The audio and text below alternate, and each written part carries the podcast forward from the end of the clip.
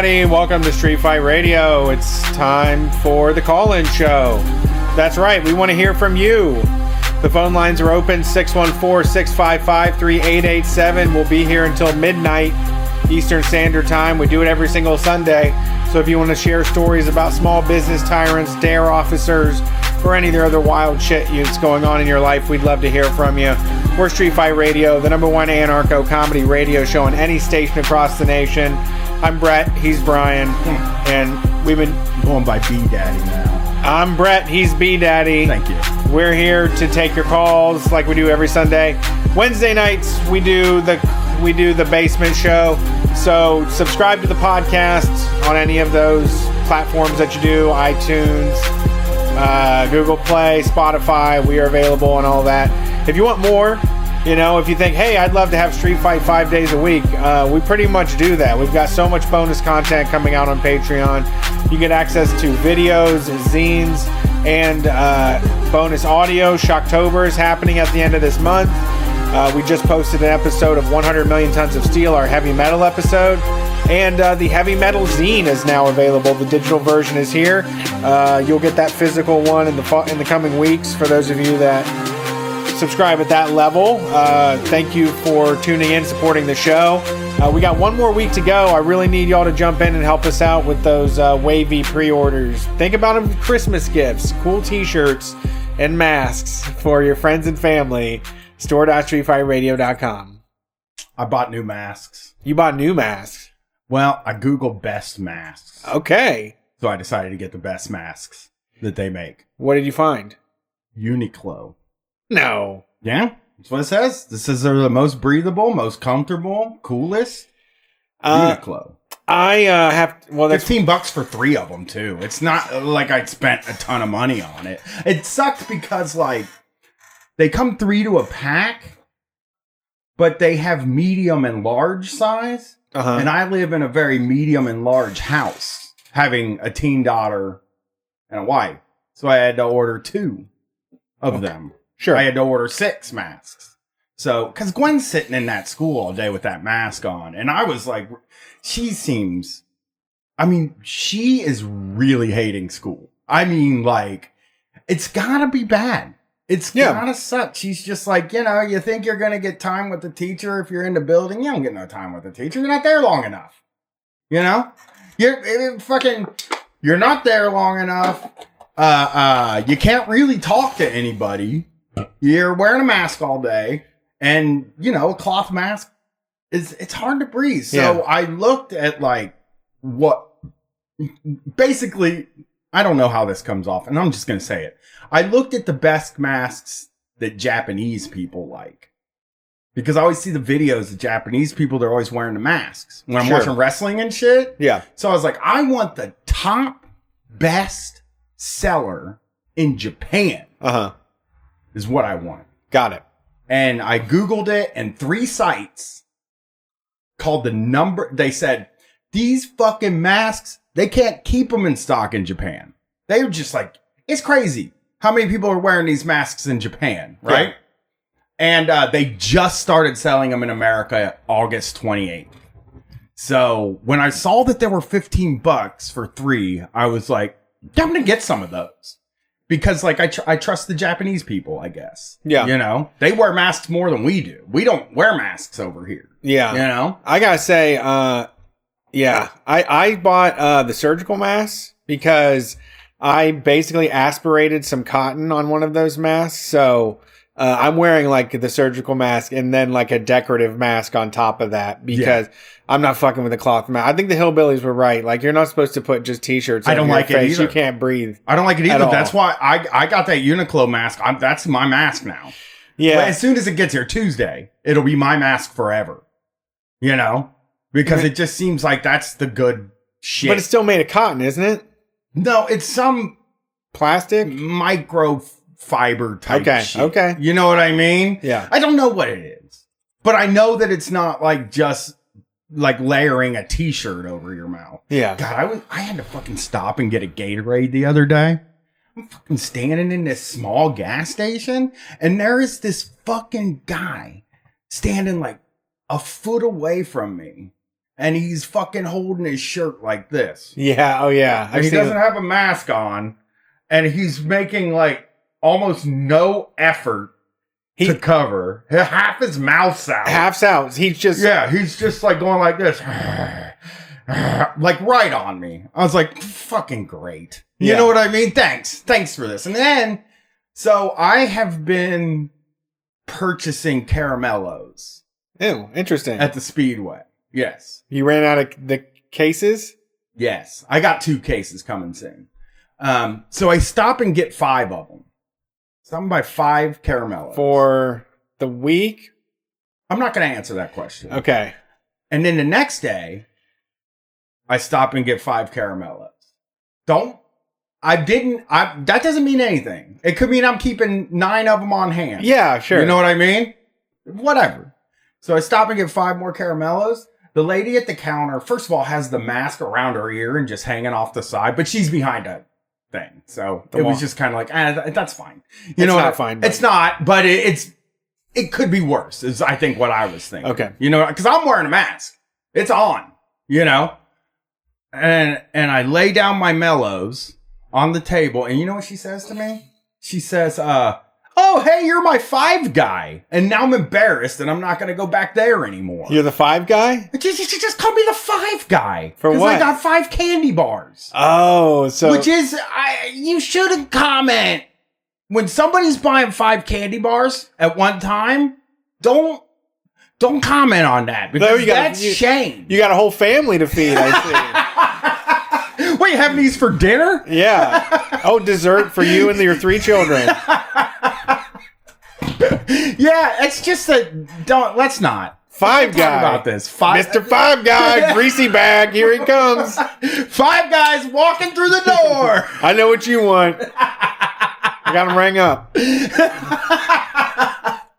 You don't have to shop anymore, sir. I have them behind the counter for Yeah. you. You can just come in and grab them. I'll leave them outside the door. Yeah. You know? Do porch pickup.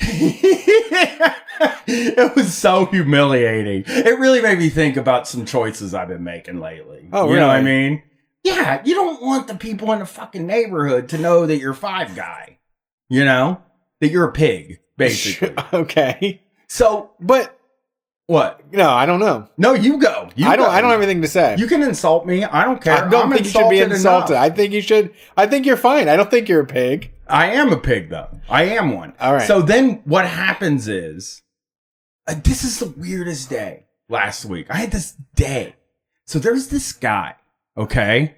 This is a dilemma. This is. This is a dilemma for all the listeners. If you want to call in and comment on it, I would really like to hear it. So there is this guy, right? That my wife and daughter told me about that stands on the corner by a bus stop in my neighborhood. And they have walked by him a few times. And what he does is he screams, Somebody needs to give me some money or a pussy or a blowjob.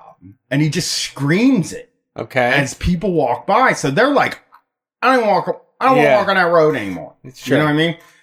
Uh, I had never seen him. They told me about him. I had never seen the guy, and I pr- I, I learned Thursday night that I had seen the guy, but I'm a guy, and he's not screaming at me. Sure. you know, like I'm not the kind of person a guy like that screams at. Right? Small guy. He's not that big. You know, he's he's built like I was when I was he's built like when I was like 115 and 5'11. You know what I mean? Like he's a thin, like, and he looks like he's probably like in his 50s. He's he's gray hair, horseshoe bald sort of thing. And uh um I'm walking up the street and I look across the street at the bus stop, okay? And there was a guy that's twice this dude's size, okay? But he's holding a bunch of bags in his hand. And they seem like they're talking. And then all of a sudden, they start chasing each other around the bus stop like a cartoon. okay. You know what I mean? It was so fucking weird looking that I was gonna film it because it fucking looked like a cartoon. It looked like the Flintstones. Like someone's running and looking behind them and Yeah, the the the the the guy that doesn't yell at people we'll call him Big Orange Shirt Guy. There's a Big Orange Shirt Guy. He's probably double the size of our guy. Okay, that I'm talking about. He's not our guy, but No, he's definitely not our guy. Trust me, he is nobody's guy. Uh, I th- I don't think. I think he's pretty much an iconoclast. He's nobody's guy. so anyway, uh, uh, he's standing on one side of the bus stop, and the other guy's standing on the other side of the bus stop. And then he would go to chase the guy. He would go to run around and chase the big orange shirt guy, and the big orange shirt guy would run around to the other side. And he's screaming, and the big orange shirt guy's screaming. And I'm like, whoa, these guys must have an issue with each other. You know what I mean? And um, so I, I kind of watch it go down because it seemed like I might get to see a fight, which I thought would be neat. And uh, I also got to say, Big Orange Shirt Guy would have whipped this guy's ass. sure. You know what I mean? Easily. Yeah, he's just twice his size, you know? And uh, uh, so what happens is Big Orange Shirt Guy moves kind of away and gets on his phone to, I assume, call the police. You know what I mean? Uh, which that's the dilemma that comes up. Okay. So he, this guy's on the phone calling the police. He's standing kind of a few feet away and it looks like things have smoothed out. Okay. And then I see the dude that stands on the corner grab the top off of one of those metal trash cans, the public metal trash cans. They have like this thing on top of it that you can like put cigarettes out on and throw in there. Do you know what I'm talking about? Like a- it's like shaped like a mushroom, sort of. It's like a cover and it comes up and it's got another cover. Yeah. Wait, it, it goes up and then comes out. Yeah, it's like a lid that goes up, comes out, and makes another cover. Yeah. Okay. It's UFO looking shit. and I see him fiddling with this thing. It's like in the street, kind of. And I'm like, oh, he must have. I thought he kind of got mad and kicked the top off of the thing, and then it went into the street. And he's like, I gotta get this fucking thing out of the street. You know what I mean? Sure. Um, so he's struggling to get it out of the street. He gets it out of the street. He's holding it in his hand. And I'm like, oh, you know, that could have been a situation. And then he fucking whips it like a frisbee at a car that's just driving by. Hard, dude. Does he connect? Yet very much connects. Leaves a fucking dent. Leaves like a foot long dent in the side of this guy's car. Cause he's only two feet away from the street. He's on the sidewalk. And he just whips it at a random fucking SUV that's driving by. Does it? So that guy stops Yeah. and he gets out of the car and his girl. And the dude walks straight towards him and is screaming, and they're like, oh, fuck. You know what I mean? Right. Something's like going on here. So they kind of step back a little bit. Then they get on the phone. And they're like, I'm going to call the police. And I'm seeing this happen, and I'm like, ah, guys, you know, I don't know what to do here. Uh, uh, the police are going to kick the shit out of this guy Yeah. if they get onto him. You know what I mean? They could kill him. He's a black guy too. So like it just is like I was very kind of concerned with that. But then I start walking down the street and he's walking parallel to me on the other side of the road and he keeps crossing the street. So I have to keep crossing the street to be on the other side of the street from him because I figured like these guys are trying to devise a plan. They're calling the police. I I figure my plan is to stay the fuck away from this guy. You know what I mean? That's going to be my plan. I'm not going to call the police. I can't call the police. I don't want him killed Yeah. or beat up. You know what I mean? He gets by the Goodwill building and he starts kicking the windows as hard as he can and then screaming at me across the street. And then he just like took off down a back road and he was gone. And the whole time I was thinking like, God, I should go back and tell them not to call the police.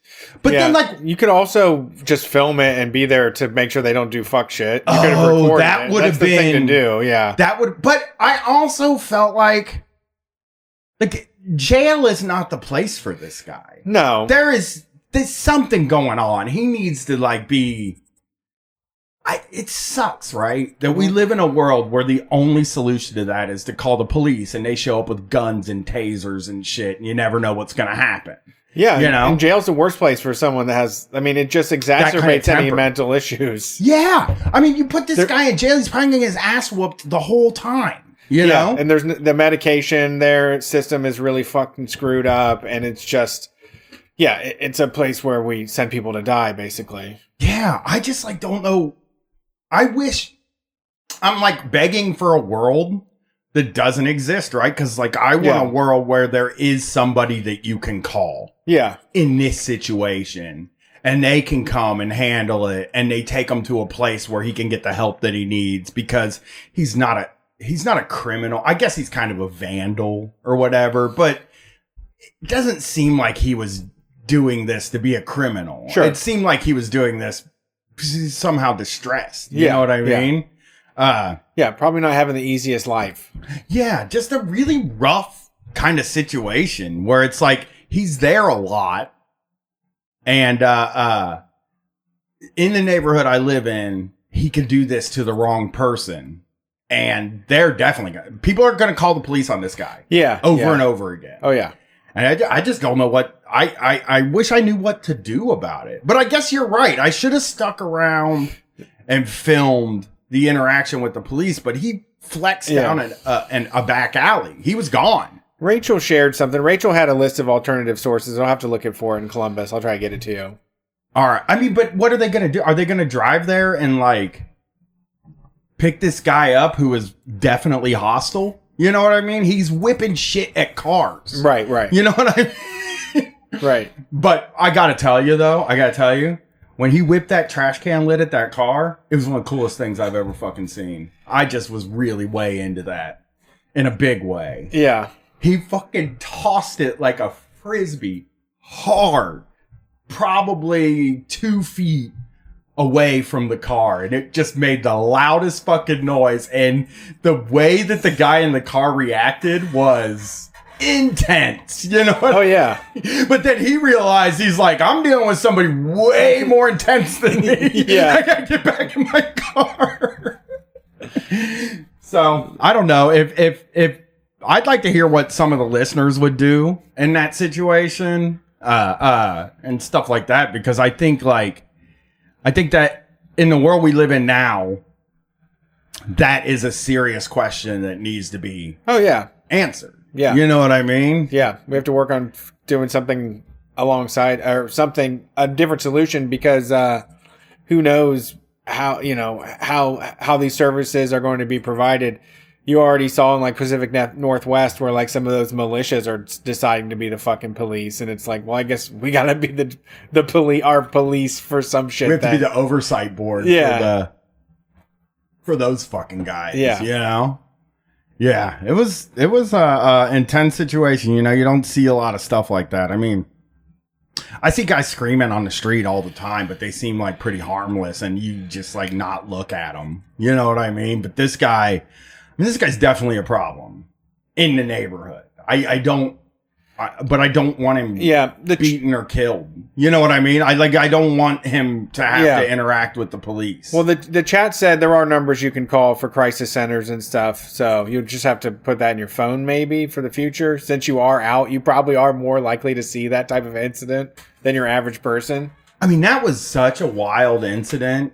Like that was so out of like that. The only thing that's ever come close to that was the guy that wanted to run at a burning car.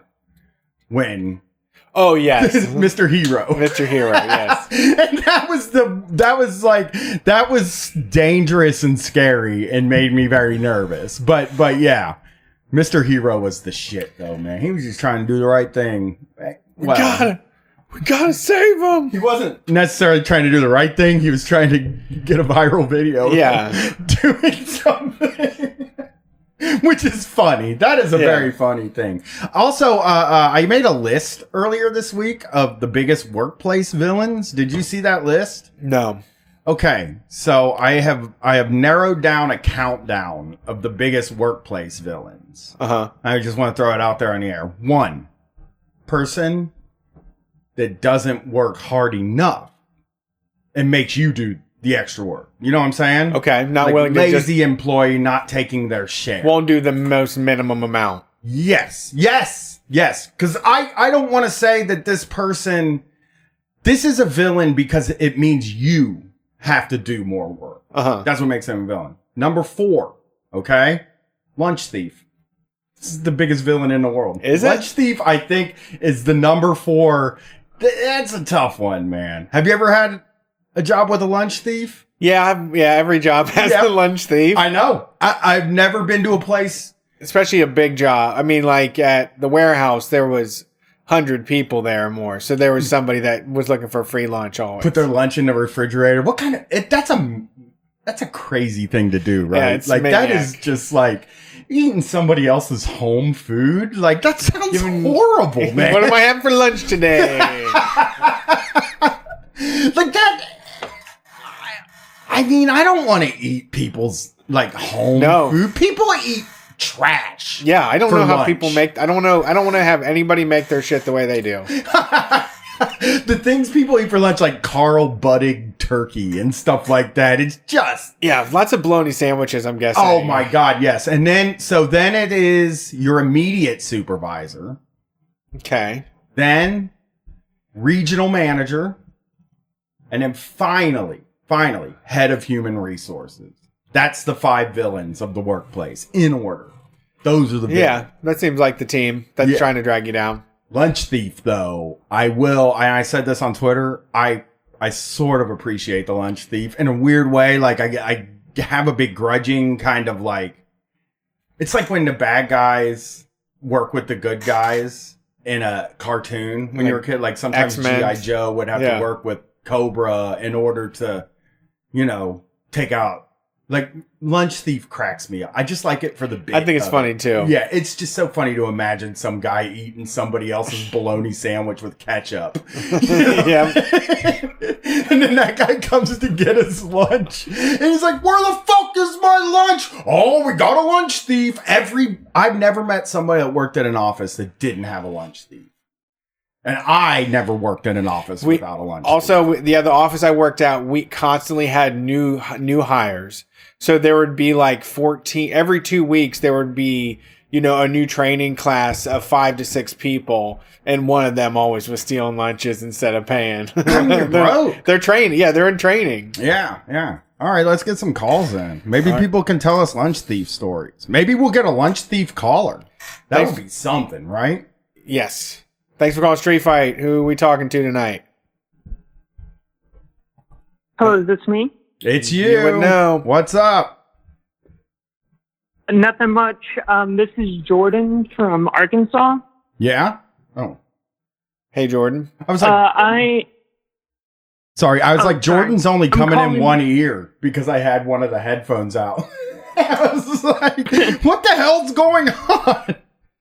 I'm sorry. Go ahead, Jordan. uh, well, I had a I had a dare story for y'all if y'all want to hear it. We do. Okay, so uh, we didn't have dare at my school necessarily because that was an older program. So in my middle school, instead of having dare, they had like a, a pastor from a local church come and talk to us. About abstinence. It was only abstinence education. So we talked about abstinence. There it was like three days. So abstinence from like drinking and smoking was the first day, and then sex was the second day, and then the third day was drugs. And in the in the drug seminar, the preacher told um, the students about inhalants oh, and he, nice. he fucked up by kind of yeah he he told everyone that they could get high off of even like rubbing alcohol if you huff rubbing alcohol. So like whenever he said that like a guy raised his hand and he was like wait you can get high from rubbing alcohol? And the guy was like yeah. So throughout my school that whole year there were students going and getting rubbing alcohol and then like huffing it in class You know what's funny is uh That's great little tr- fad at school, little trend. I think that's why we huffed gasoline, probably. Was that like we went through Dare and they were like, people are out there huffing gasoline. And we were like, you know, that's a good idea because there's gasoline under the porch all the time.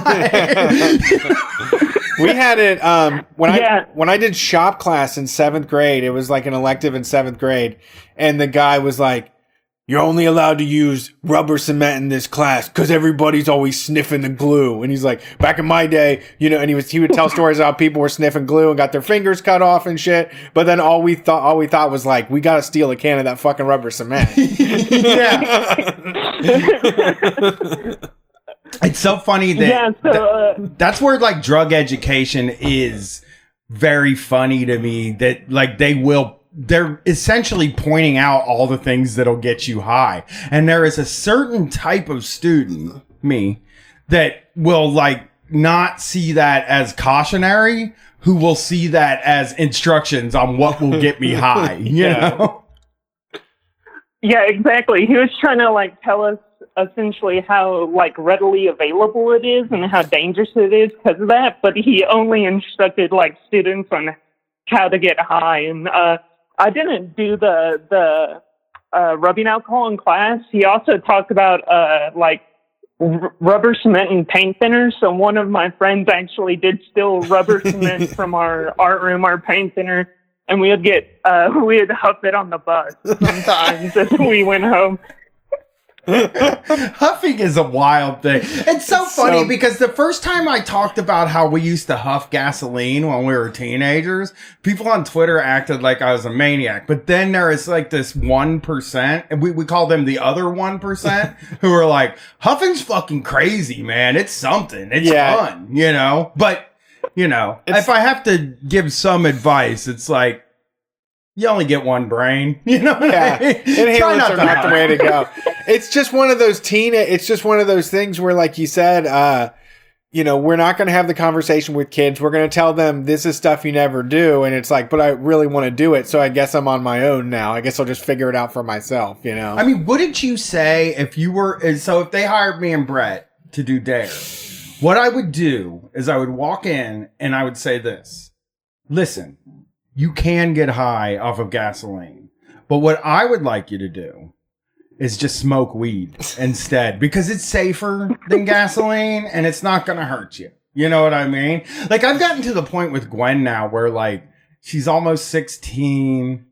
She'll be like 16 in less than a but in fucking like 3 weeks. You know what I mean? And it's like you know, I wouldn't be surprised to catch her smoking weed. You know what I mean? And like even if I caught her, I don't even think I'd be that mad. You know what I mean? It's like whatever. sure. Yeah, I mean, kids do it, you know?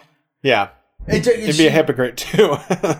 Yeah, what do you? What am I gonna say? well, yeah, you but know, but I I'd like. have begged she her didn't not ha- to do it. Yeah, you know? you didn't have a bad enough life to be a weed smoker. Yeah, I should say what that would to her. I should say that Why to you go live through some suffering a little Yeah. bit? Have a mom or dad that fucks your life up. Yeah. Well, yeah. I mean, for me, it's like she came in a couple days ago after school and was like, she mentioned this girl in her school who who like has very conservative upbringing and stuff, and she was like, she fucks, and I was like, what? And she was like, she fucks, and I'm like, you know what? When you have terrible parents that are mean, you fuck. That's just the way it is. It's like it's not surprising. you Yeah, know? yeah. You need some love, yeah, yeah, some closeness. yeah. But uh, uh, that is a really good story, and uh, it is funny. I'd love to hear from fellow Huffers. We really are the one percent. You know. Yeah. it, it is a crazy. I, I wouldn't recommend it, but if you do do it, you would know how kind of a crazy situation or um, sensation it is. I mean, Yeah. it is. For kids too. It is. It's mostly kids doing it, and it it really is like the highest I've ever been in my life. I mean, poppers are real huge right now, though. Yes, that's you can get true. those right off Amazon. Yeah, that is and true. I'm I have done those recreationally. I'm on a patio with like 30 year olds on a, at a bar patio. They've passed around a bottle of fucking poppers. Right. Whippets whippets are like that too. But I feel like poppers don't get you the same way. We would sit under our deck with the uh, uh, gasoline can for mowing the grass, and you open the thing, and we would just take it and we would just put it on our mouth and go and then put it to the side, and then we would all just lay there, and we would go wah wah wah wah wah. That we would make that noise, Yeah, yeah. and then every once in a while, because we had a metal gas can, it made this other noise. Somebody would go sploink because it makes this. But we like it's you're not doing. You're like on another fucking Yeah. planet. Yeah, you can't see. Yeah. It's all fuzz. Yeah. Or we used to go to a graveyard that was like a small family plot in the middle of nowhere. and we would bring the gas. Ca- we would bring three gla- gas cans or so, or, or however many gas cans we brought, and we would all put it on top of the highest gravestone, and we would all be like, "All right, go," and then huff. You know what I mean? And then fucking take off running into the cornfield and chase each other. And it really was like, what a fucking experience. But again, just smoke weed. Yeah. You know, you don't you don't got to get that high. Yeah. That's like an amount of high that nobody needs to get. Well ventilated area. Yeah, yeah. Yeah, also, also- yes, yes. Jason Outside. will say you need to do it in a well ventilated area. Jason once uh, uh, was huffing butane in a car with the windows up, and one of the guys decided they needed to light a cigarette at that specific moment, and uh, fireball enveloped the car, and and the ceiling was melting on their faces, and big props for Jason told the truth. He's the only one of the three kids that told the fucking truth. My he just walked in. One guy was like, "I was mowing the grass and I left the uh I left the cap off and I I went to mow it and fire came up and just burned my Fire, face." just a great fire. Yeah, and Jason was like, uh, "We were out there huffing butane in the car, and Martin went to light a cigarette." Well, yeah, That's the way you should. Can I be. ask a question now? Oh, yeah. yeah, go ahead. I, I was gonna say, how are poppers? Because I've thought about like doing poppers before, but uh, but I, I've never done them. I mean, it's pretty much the same thing. I yeah, mean, it's huffing is all it is. You just don't get as high because it's a smaller bottle and you just like kind of breathe them through your nose and like uh uh I don't like them. and you can do it. At, you can. I mean, I guess yeah. It depends how hardcore you go on it too. Like you can just take a little sniff, or you can like try to breathe it in. Like you said, do the and then I do think it's very odd though that there are so many dudes that are doing poppers just to get wasted because I was raised that poppers were like a totally different thing. You know Yeah. what I mean? They were for sex is basically. yeah, they're still used for sex. They're very popular for sex. But uh I know, but there's a bunch of dudes going around just with poppers in their pockets just to like do them at the bar or whatever. well, yeah, they're trying to find other sex, other people that like to party on poppers, That might be sex true. party on poppers. Yeah, I wouldn't do them. I, I don't think they're Yeah, that I don't great. think Just it smoke is. some weed. Yeah. I, I always say smoke some weed. Yeah. I don't know what gives you that rush. Um, I think LSD is the is the best one. Too Just- long. It's it's so long. You're right. That's not.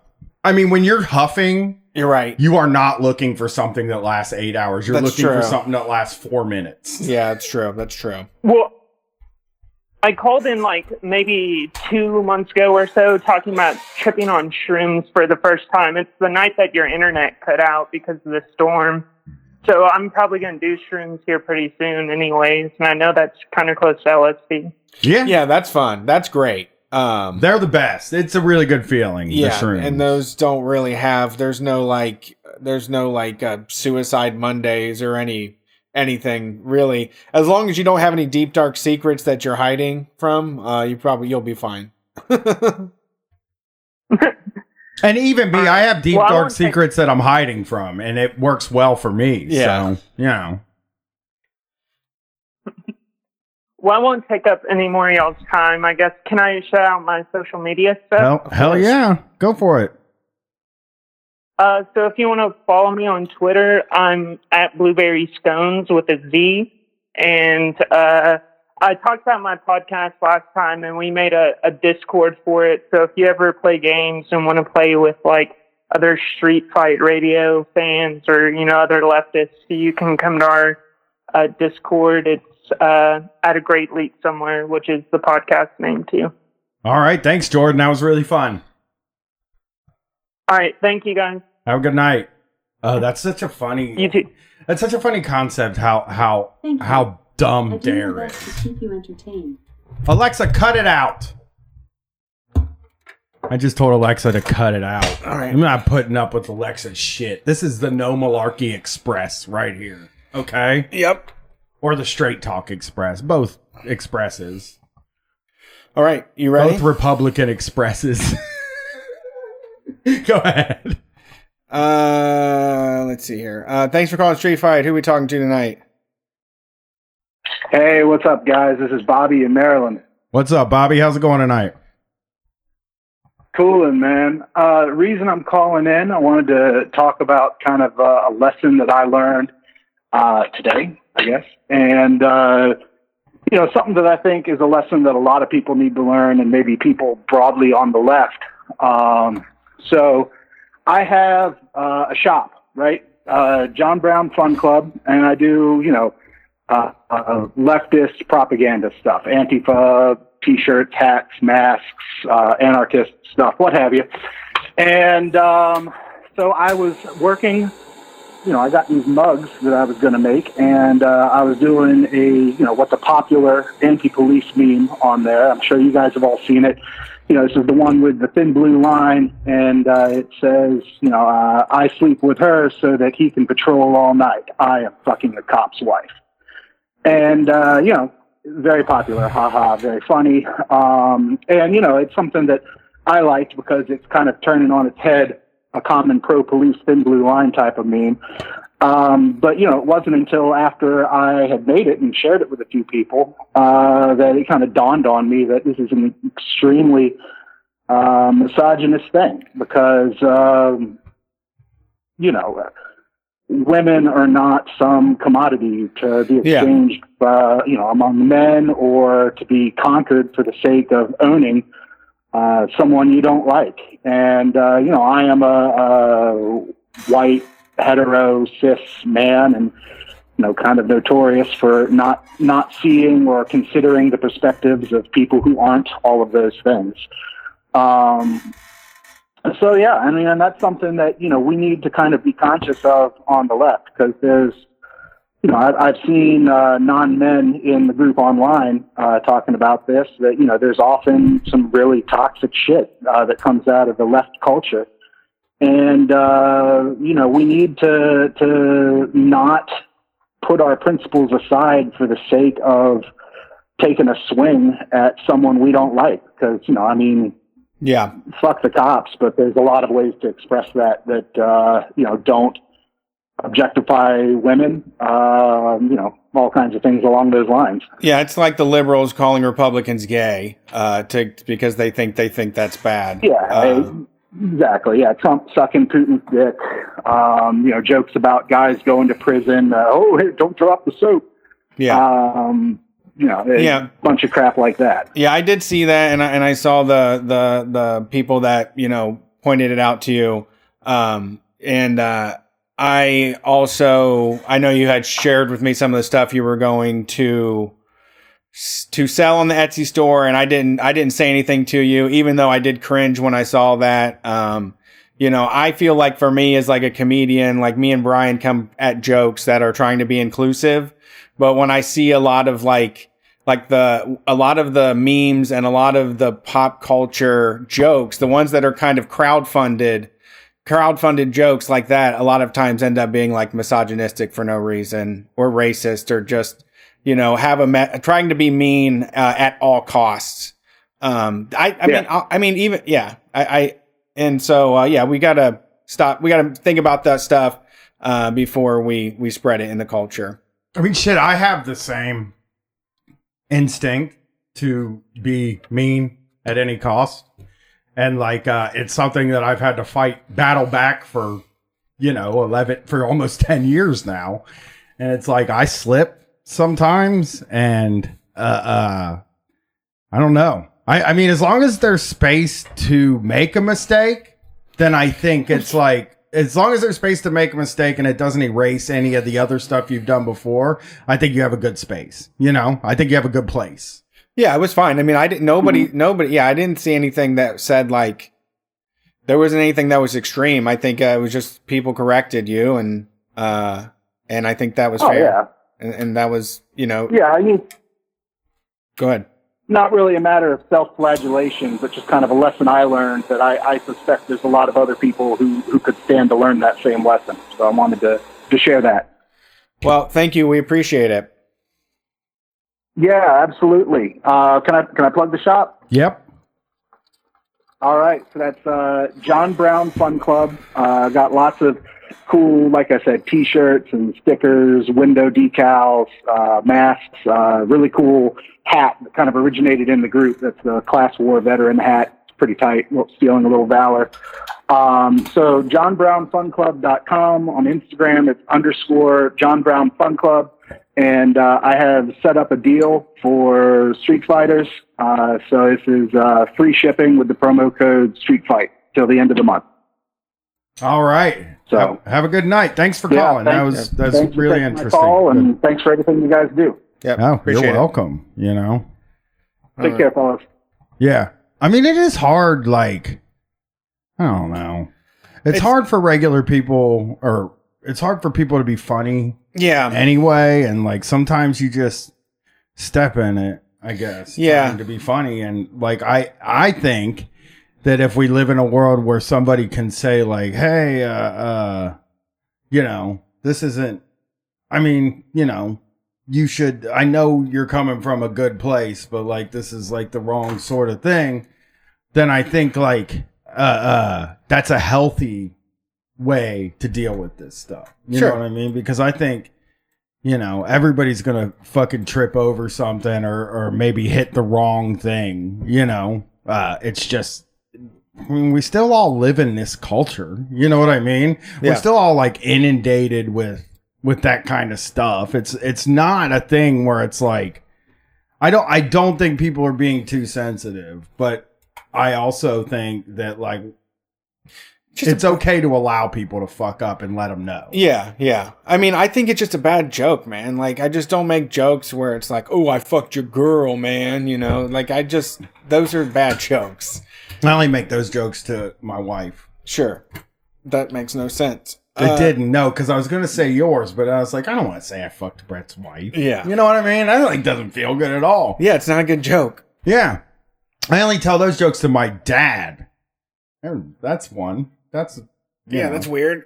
yeah. It's you fucked your mom, which is also very weird. There's just no way to tell that joke in a good way. Yeah. You know what I mean? Yeah, I'm gonna retire that one. yeah. I think so. I, know? I don't, I don't I've we- retired that joke. I don't think we had to hear it every single way, though. Well, I needed to see if I could get it right before I retired it. Right. The thing. Right. And I can't get it right. So I retired it. It's gone. Perfect. It's out of my brain. Thanks for calling Street Fight. Who are we talking to tonight? Hey guys, how's it going? This is Labor Lift. What's up, labor lift? I, I- let me guess, you lift weights? I do. That's uh, sort of my thing. Oh, I, I bet you're large. Are you large? I like a big, large Uh, weightlifter. I actually started lifting because I was a pretty small, scrawny guy, so I'm just kind of medium now. Oh yeah, that's. I, you know what though? You know, if I started lifting, I would be large now. But you know, more the chance I just lose my weight. You know, and then I just like, like that's the thing. That's why I don't lift because like I can never be as large as I want. I like want to be large, like like like Mike Tyson. You know what I mean? Or like uh uh who's another large guy? Who's one of the really large ones? Like just Oh, like uh, like uh, Hafthor Bjornsson, the, Yeah. uh, the mountain on Game of Thrones. Yeah, I mean, what I always think is like, I would lift so that I could join the strongman contest because I think strongman contests are the greatest. Like, I think the people that do strong, I it's strong men and women now, which is sweet. Strong person contests, uh, they're probably my favorite athletes out there. You know, Magnus Ver Magnusson, he's probably one of my favorite athletes. He's a legend. He. Not in Oh it yeah, anymore. they're so fun to watch, dude. I don't know why they don't fucking do it anymore. They do. They do. Where's it at? uh, MSN, wait, NBCSN, N- NS, uh, NBC Sports Network. It's on YouTube TV. I think ESPN still shows the I uh, World's it. Strongest Man, but Just the only old like ones? the the World's Strongest Man once a year thing. Ah, I was watching 2019 a couple nights ago. how was like it? last month What- ago. what were Fucking they- what amazing. some of the cool shit they were had doing? kettlebells and they had to stand and throw it over like a field goal behind them. so they had these like 50 pound kettlebells and they were just slinging them over their back. And sometimes they'd bounce off and it looked so close to just smashing them on the head. You know what's funny about that? Oh, they do that with full size kegs too. Yeah, they used to throw full size kegs on top of buildings. They would get like a two story building and they would just toss a full size keg on top. And you're like, what are you doing? Did they do the uh uh It's coming up. It's November is for 2020. Oh, Oh, no, good. I think so. Yeah, I Good. think it got moved. did they pull Dude, they uh, made A a, truck? replica of the Wheel of Pain from the Conan movies and made folks push that. That's sick. It's the It's best fucking sport. awesome. There's never gonna be a better sport than that. Formula You know? One. What? Formula One. No. no. I mean, those guys, those world's strongest men guys are freaks. Like they're they they like do crazy shit to get where they're at and just really appre- like what is their diet? What are they seven steaks a day? Yeah. Remember that rock the rock's diet? A whole a whole school of fish. Yeah, I think uh, Brian Shaw, four time winner, eats like 12,000 calories a day. God, that's cool. I wish I could I probably do.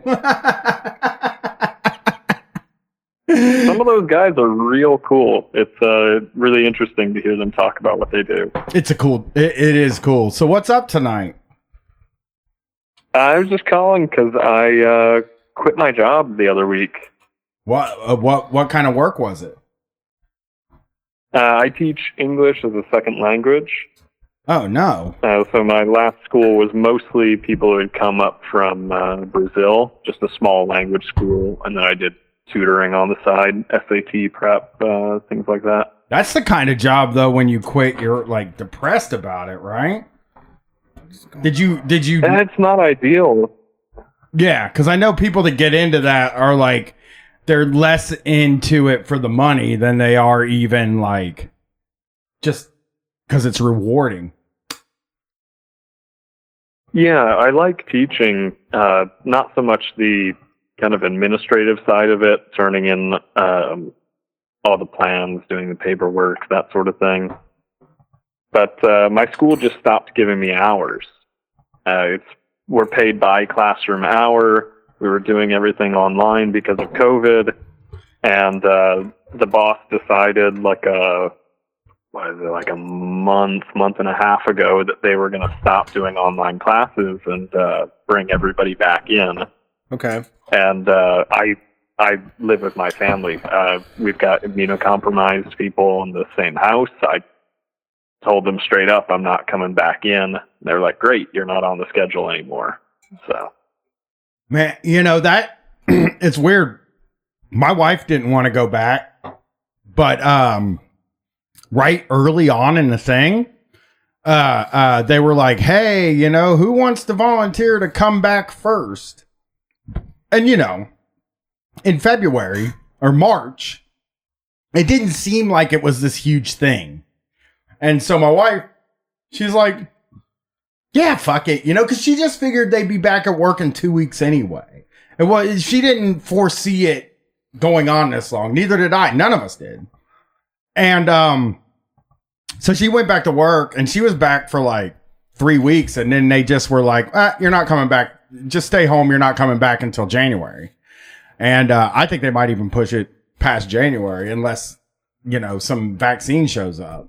Uh, I I just I think like uh uh it's it's a really tough decision to make because it's like are they being as safe as possible at your work? Like I felt like I felt like my wife was set up in a safe position, but what that did was it made it so it was basically like working at home. So it seemed pointless to to go there because you're sitting alone in like a wing of the building basically because social distancing requirements at a lot of these jobs th- they can put like two people in one like wing of the building so then you're still far away from everybody you're not allowed to get up and talk to people you're not allowed to go to other people's desks so it just for her it was just like what are we even fucking doing? Why, why are we here?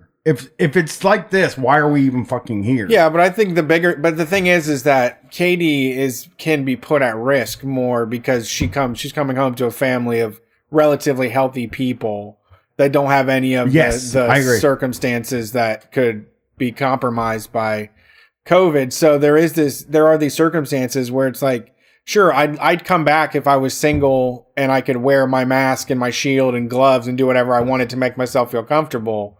Uh, but if your living situation dictates you can't be there, what the fuck are you supposed to do? Yeah, I think that's true. And and I, I Right. if I were just living on my own, I'd be perfectly willing to negotiate it. But this is a tiny ass school. It's on like the third floor of an office building. We've only got like five classrooms. There's just no way to do that. were there students that I mean, I, I have to think there were students that weren't coming back. Yeah, I have to think there were some that's what I'm- immunocompromised students that you could teach. Well, that's kind of what I'm doing now. Once they just took all the classes off schedule and uh, off the online schedule and tried to bring people back in, um, I had students reach out to me saying, "Hey, we still want to do classes with you. Um, I don't want to sound like I'm bragging or anything. I just have more um, class experience, more teaching experience than the other teachers at the school. So I would get requested a lot, and I um, I just figured I could cut my losses and try and teach my students on my own without the school. So Interesting. Here's something it's I not a whole lot, but I- it's more than zero hours. You know. buddy. I think you should toot your own horn, and you're probably great at it. You know, you, you don't have to worry about bragging. Hey, if you're good at something, you're good at something. You know, don't don't do this modesty. Is what I feel. You're the greatest. You said it yourself. You're the greatest English as a second language teacher in the whole town. Like you, and I think you should be that way. You really feeling yourself.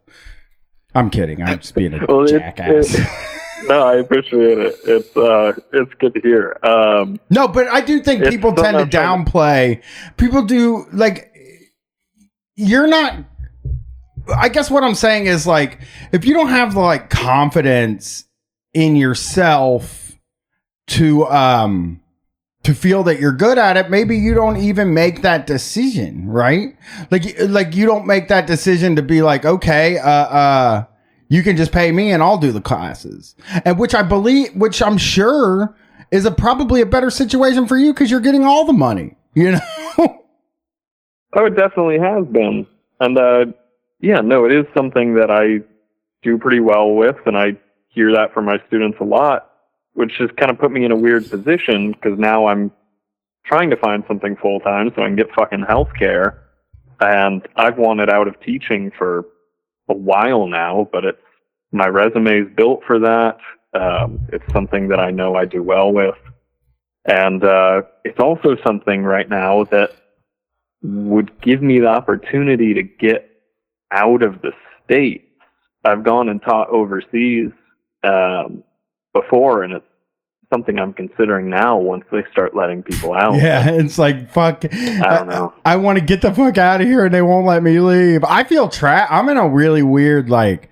Uh, uh, I don't know if you feel this way too, but I, I like sort of feel trapped right now. I feel trapped in Columbus, Ohio. I like, I just, I know I'm not going anywhere anytime soon, which that has been like a really difficult thing this year for me to accept. And I think, you know, I've been on this like, I've been very depressed, like, especially over the past like month, two months, where I was like, where, where shit was just like, it was really getting me down. Like, I, I, I really feel trapped.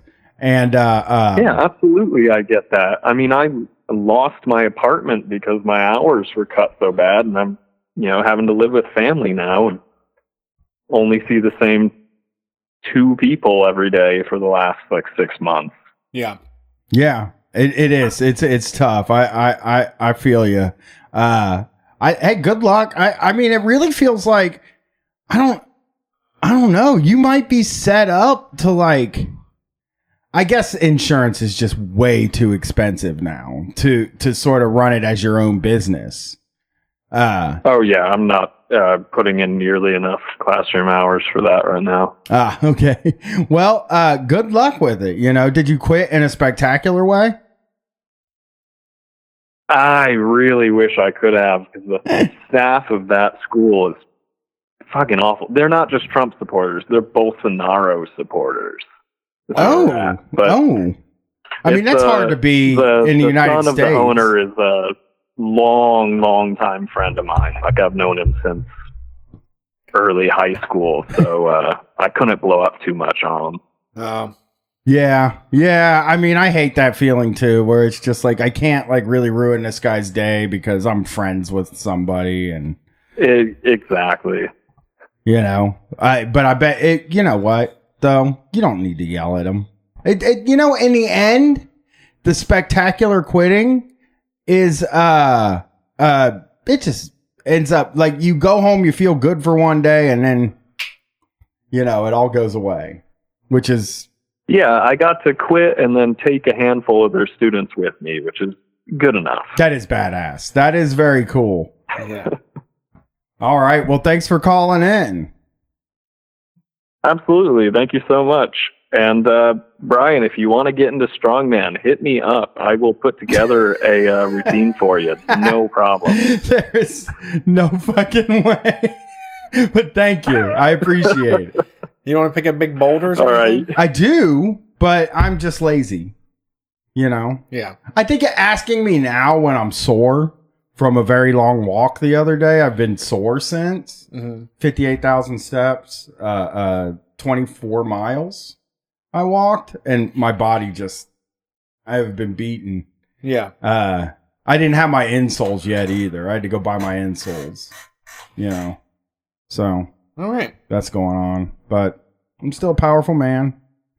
Uh, very good looking. So, That's perfect. uh, that's something I have going for me. Great radio voice. I was telling people online about how that guy, uh, uh, sent me a critique of the podcast on Facebook. And, uh, he said I didn't have a good voice. Oh, went forever ago. Yeah, and Yeah. my politics were were bad, and I say like too much. Yeah. and I was like, you know what? My politics are bad, and I do say like too much. We all do. but but I have a great fucking voice. You, you got to get out of here with the voice thing. I have a good radio voice. Everybody knows it. I was told it by a DJ. Wow. Hey, you have a good radio voice. I'm like, thank you. So You did it. yeah, six out of ten, I think. okay, that's great to you. A D. Yeah, yeah, yeah. Six out of ten is better than average. Yeah, that's true. You know, it's not Wolfman Jack. Sure. You know, I can't. I'm not. Ow, Wolfman Jack. I can't be him. Mhm. You know, Yeah, that's tough. the days of Wolfman Jack are over.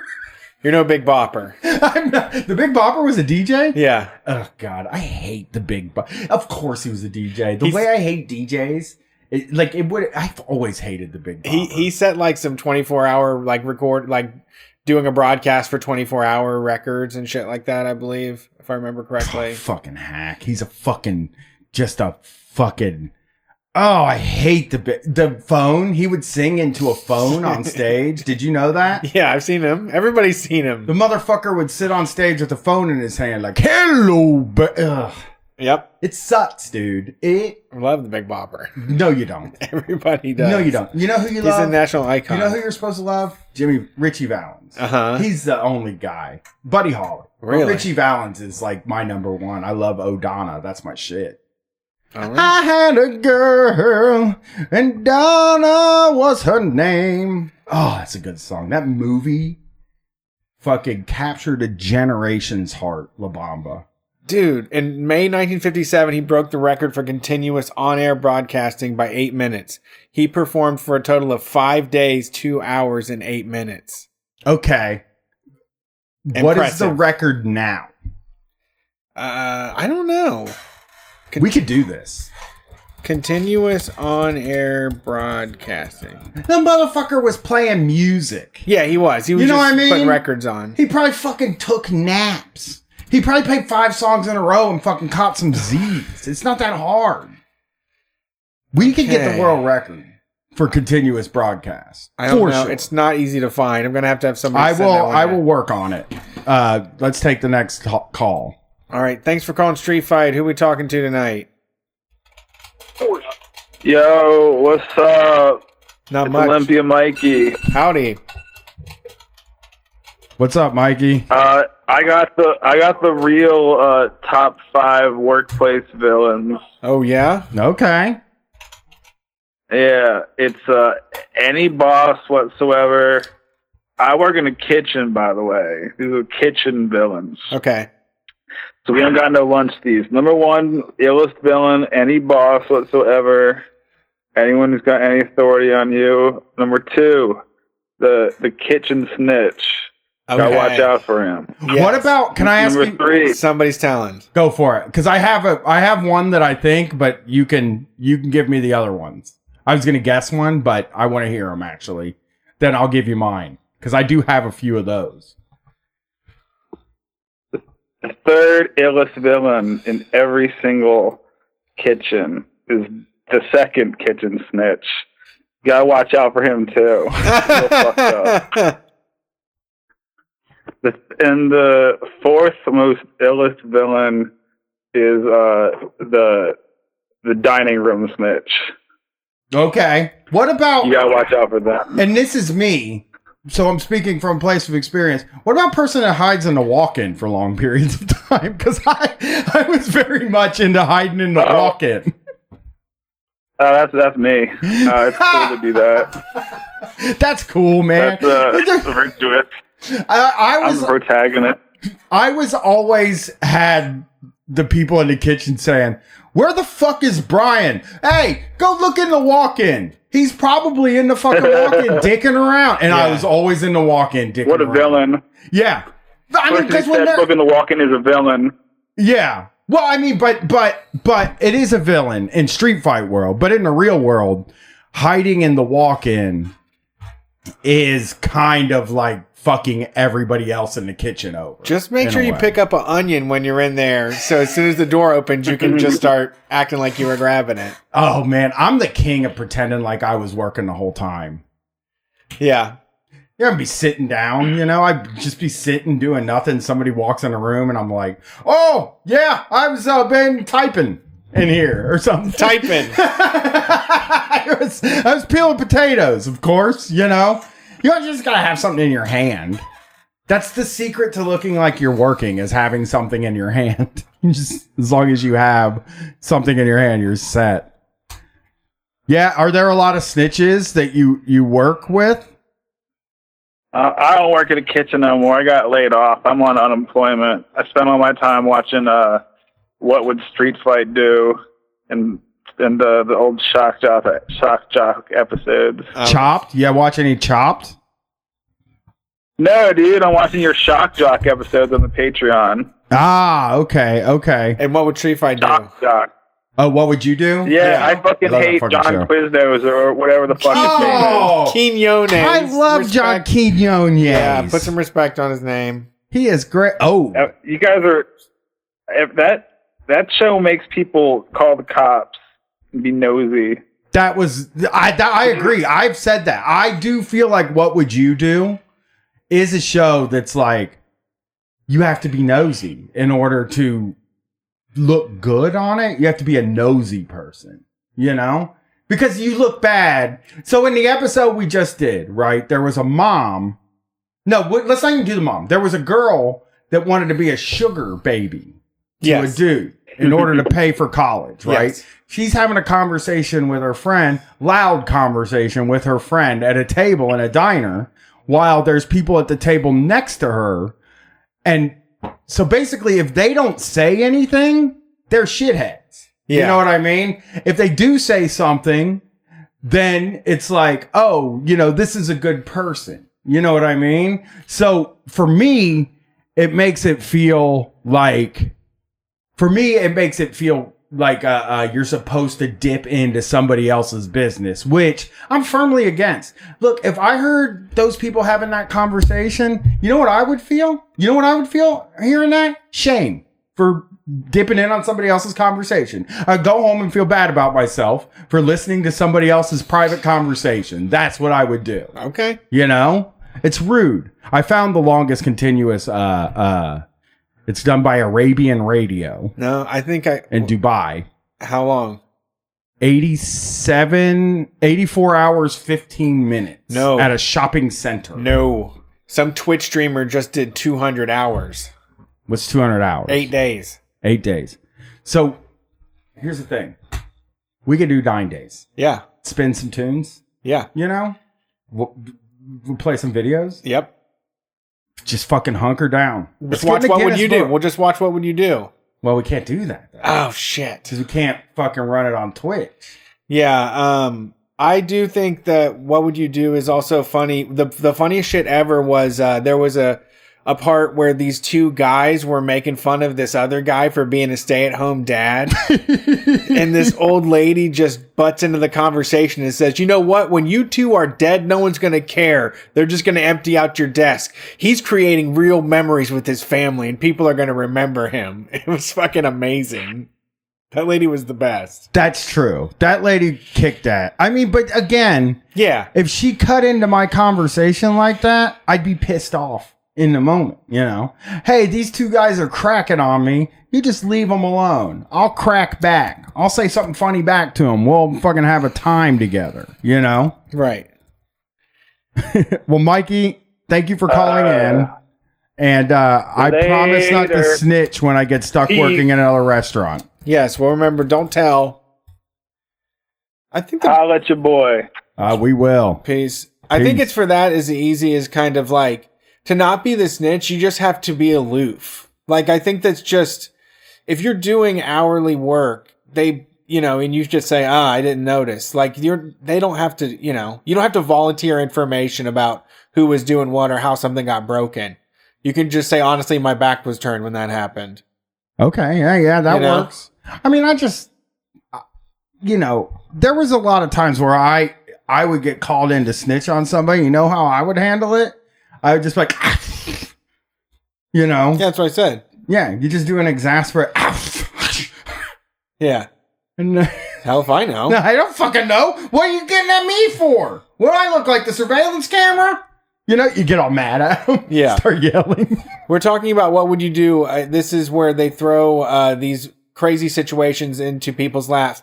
Honestly, I think it's all actors. It seems like actors to me. When they do the close-ups on them, their makeup and hair is so good. Um, it's not the show with the pie coaster hosted by Marc Summers. The pie coaster. Yeah, you remember the pie coaster? and What would you do? It was on Nickelodeon. I do. I do. It was the biggest letdown in the world when you saw it. They had so many amazing pie adventures, but inventions, but uh, the coaster seemed like the biggest, and it, it it was really pretty lousy when it when it hit. God, I love Double Dare though a lot. Double Dare was great. I'd love to do Yeah. that. I'd love to have. I wish we had Double Dares instead of these trampoline parks. I wish you could could go like slide down a big slimy uh, mound of ice cream. You know, Yeah, yeah. They should. They should have a theme park with with Double Dare. Double Dare, Yeah, you Double just- Dare theme park. You could pet. Be so gross after one day. All Maybe the, we can open that. all the liquid would just turn fucking brown. It would be so gross. Thanks for calling Street Fight. Who we talking to tonight? Hey, what's up? This is Lucas from the Northeast. What's up, Hey Lucas? there. How's it going tonight? Uh, it's going pretty all right. I called in last week, but uh, it was right as you guys were going into speed round, so I didn't uh, tell my small business tyrant story. So Oh, Let's I hear it. Call in and share that. tonight. Let's hear it. Thanks All for right, calling so, back. Uh, hold on, let me get the phones in. All right, cool. Can you hear me? Yep. Yes. Sweet. So, um, I'm a job coach for a guy who has uh, some developmental disabilities.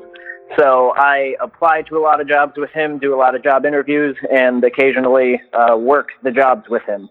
And one of the jobs that we found that seemed like it was going to be a fantastic fit was a Christian dog uh, dog treat bakery company that a woman ran out of her condo. So in like my email to her for the application and everything, I like uh, concluded it with like God bless and everything, like really hammed it up. Like I, I knew how to Smart. how to pitch it to hi- get him hired. We get there, it's run out of her condo, and uh, it was a very like ragtag operation. She had three ovens going. She was baking dog treats basically constantly, and then she had like a packaging station that looked like a drug dealer setup where you have to like weigh it, wrap it, sticker it, and like get it all ready for distribution. Yeah, this And, sounds like uh, when we sold Kratom. Yeah, I got there and I, I saw the setup, and I was like, I've seen this movie before. Wait, before. is it, uh, I, I know how. Are these like residential ovens? Are these just like a Honeywell or something? It was like It's a um, Westinghouse. She had one regular oven that was like not set into a counter. It was just like an appliance chilling in the dining area. And uh, then she had another oven that was mounted into the wall that was like a double oven, so like two small half ovens. So she could do like a lot of baking sheets at once, but she's making like dog treats that are like two inches long, making them like dozens at a time. And also trying to keep track of all of her orders. I don't think she had any. She had one other employee who she fired on our second day there. And he, when he left, he looked at me and my client, and he was like, "Good luck, guys." And he left, and I was like, "Oh, this is gonna be, this is gonna be something." Yeah, And that- then the pandemic. Yeah. Like, There was one time I went to go get an apartment, and as I was leaving, a guy was like, "Do not fucking rent here." He gave me like this whole elevator pitch, and I went in and signed still, and I regret it. I know that feeling. every single time. If someone says it, I think it's just you should leave. It makes sense to just go. yeah, it's. Uh, I. I mean, I'm not terribly picky with the work that he does, and neither is he. And it seemed like she was going to be patient and like uh, charitable and understanding. And also, I was. I'm able to help him with whatever job he has. So she's kind of getting like one and a half employees for the price of one. Yeah, It's kind of how I can I can sell it. Right. And I don't mind like weighing cookies and stickering packages and stuff. So I helped out a whole bunch the first day. Okay. And uh, she texted me after the first day and was like, "Hey, how do you think it went today?" And I was like, uh, "I think it was a little slow to pick up, but I think he's, he's he'll be able to get the hang of it." And she was like, "Okay." It just the packaging has to be really perfect because oh, I I was gonna read some of her text, but um, some of them are pretty lengthy because she's not the most put together person on the face of the earth. Um, but I don't want to just be like reading her crazy text. So if I if I'm rambling too long and you want me to like not just read her text, um, can we come up with a safe word? Brian, will you give me a safe word that you can call out and I'll stop reading her text? uh, uh, uh, you got me like really in a weird uh, corn. Corn. I got Corn whiz, with though, a K and so a backwards R. I'm gonna do that. Yes, with the backwards R. All right, cool. So um, she said that the packages weren't sufficient. We were going to possibly take a break from having Robert doing. Uh, uh, I shouldn't have said his name. Oh well, whatever. Um, doing packaging. Um, maybe he could just do the weighing and maybe help with baking. Uh, I asked her when she planned on sending him his paycheck because at this point we had worked there for like a week and a half, and she said, "Hi, I still have to look at. Uh, I, I I have to look at that still. Haven't processed anything that far." His mom doesn't want him going in stores, which I agree, but are you still going to places with him? And then I can look at his hours. Then what are you doing? Are you still doing your second job? I'm sure you'll be working there because the whole time that I was there with my client, she was trying to hire me and get Oh, me to work for her as well, like doing deliveries and stuff. She was like, "Yeah, you seem to have uh, pretty solid people skills. I think you could probably do some uh, some sales and stuff." And I was like, "Uh, I'm here with my bud. Like this is his job, not mine. I'm set." So she kept trying to get me to do stuff for her. But uh, she said, "I still want to work with him as soon as we figure out what is safe and or whenever we decide that it is fine that he packages." From the other day, I know it was chaotic and busy, but I just have some updates about how the packaging that was done. I don't know whether it was because we were rushing or because there were too many people doing it at once, but I really want to make sure that he gets the best training possible. As far as closing the bags and labeling, folding the bones, and labeling those, who do you think did the most? You, your daughter, or your client? Because my daughter was there helping us that day. It was the first day schools were closed. We didn't really know what the pandemic was. So she actually got three people working in her uh, house packaging these dog treats yeah. uh, because people pay a lot of money for the bags and they have to be up to the Whole Food standard and up to the Department of Ag standards. I'd love to talk more than text about this. We're still busy with baking and delivering. If you're not getting enough hours from your second job, you can at any point help out because we're always going to be growing. And you are here seeing what goes on. The offer will always be there if you want to help out. You have really good people skills, so that would be great with dealing with some stores, meeting some Whole Foods, etc. I know you get a lot from social work without taking taxes out and unemployment and all the other stuff when anyone starts during the training. I like to start them out at a minimum of 15 an hour, which equates to at least three to almost four dollars more an hour without having everything deducted. I get that things are going to be changing really fast and we don't really know what the government's going to do as far as what they shut down, but I still have to be prepared for as soon as things open up, I have to have enough stock to open up everything, and that's minimum of 20 days of baking just to What? open the new stores. This is a huge message, so confuse me. So please let me know how confusing it is. Very. And Well, it's not. It's I- I just I, I, for I'm following it, but it's just like this is a lot to like. Like you're supposed to be the boss. Yeah. You're supposed to like keep some of this information to yourself. And I'm also like not her employee. I'm not her HR department. I'm not my client's like personal secretary. Like this, I, I it, it was so I didn't reply to this one. Well, how much longer was left? How much longer was left before we got off? The chat's hungry for. it. Uh, we well, that was the end. Okay. That was the end of the, the first message, and then she sent two more that are both a lot shorter. She says, "I'll get it. Answer your message as far as weighing and packaging. I just need some time to bake because enough. I was at stores yesterday and had a flat tire, so that was fun."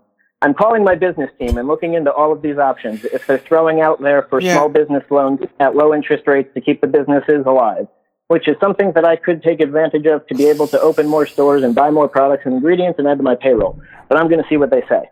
And when I was there working with my client, she was talking to the guy that she fired about what he needed to pick up. She fired him because he didn't understand what she wanted him to buy from Walmart using what card because she had like uh, she had her uh, food stamp card and she was like buying ingredients in bulk for that what? to run her business, and I was like, "This is sketchy." With the EBT I'm not, card? like, you know, yeah. I was like, "I'm, I'm not gonna like blow up her spot on that." You know, Yeah, whatever. I- it's I'm not not getting her in gonna say trouble. anything. I'm not. I'm not judging. I mean, I'm Um, not judging. It's just that this sounds a real. This sounds like a real shoestring budget uh, that you just of a whirlwind that you got caught up in. It does. It. It. I mean, uh, Yeah, it's one this is- probably this knows how to two make. days of employment. Yeah, two days of employment, and you're already this deep in in a hole. oof. But probably knows how to make. Uh, people probably like him. The money there is money coming in, completely mismanaged and total wreck. You definitely need a detailed individual in there to keep that person away Right. from everybody else. like she needs to hire somebody money to and run the fucking definitely afford- business. Teach. Yeah, she could use a business manager for sure. But Yeah, she maybe definitely has somebody who- money to pay my client, and that's where the issue arose. That's that's where things went real south. She's. She didn't pay. it took uh, like two months for me to get him paid because Oh. uh, like mid mid March, uh, she complained to me again that after our second day, she said, "I need to check in and see who did what packaging." I know he was on the scale for the bags, but everything that they just seem to get very chaotic, and almost everything has to be rebagged. Either bags weren't shaking down and off, or labels are crooked. The bones were just thrown in a big box, and I know that he didn't do all of those. Some are okay, and some are really bad, slapped together honestly with no care at all. My stores would not accept the quality, and they're not looking like the example. So I'm hoping that we could focus more on having him do his job and make sure that one thing at a time he learns and he gets. From what I saw, he was weighing and he was doing a good job. And I said, So "Yeah, was- I bagged most of them. I was trying to be helpful and get more done at once. We'll take a step back and have and have him focus more on the packaging going forward." All right. like she was being critical of, of the work that was getting done. And th- she said so what hours do you have down uh, for him? Thank you whenever you get the chance. So i told her the hours that he works three hours one day five hours on another day. And then she called me and told me that we weren't going to be doing any packaging the next day. I asked her if she wanted us to come in and uh, she said she needed a confirmation from the state that she can like hire him. She needed like some official paperwork in order to start processing his payment because she Oh. wanted to make sure everything was solid for uh, like em- the employment situation. Sure. Uh, so I, I couldn't send her an actual PDF or anything. I sent her a screenshot of the conversation confirming that this is all legit, which isn't very official, but it should have been sufficient for her. And we're talking about $88 for my client. And it was difficult to get the money. Um, we, we, we went to her condo two weeks after he had started working there, which is when she said that we would be paid. The previous night, she said that uh, she wasn't feeling great and she didn't know about tomorrow. She never hit me up the next day saying like, "Hey, don't come by." So we went to her condo, and she was not operating.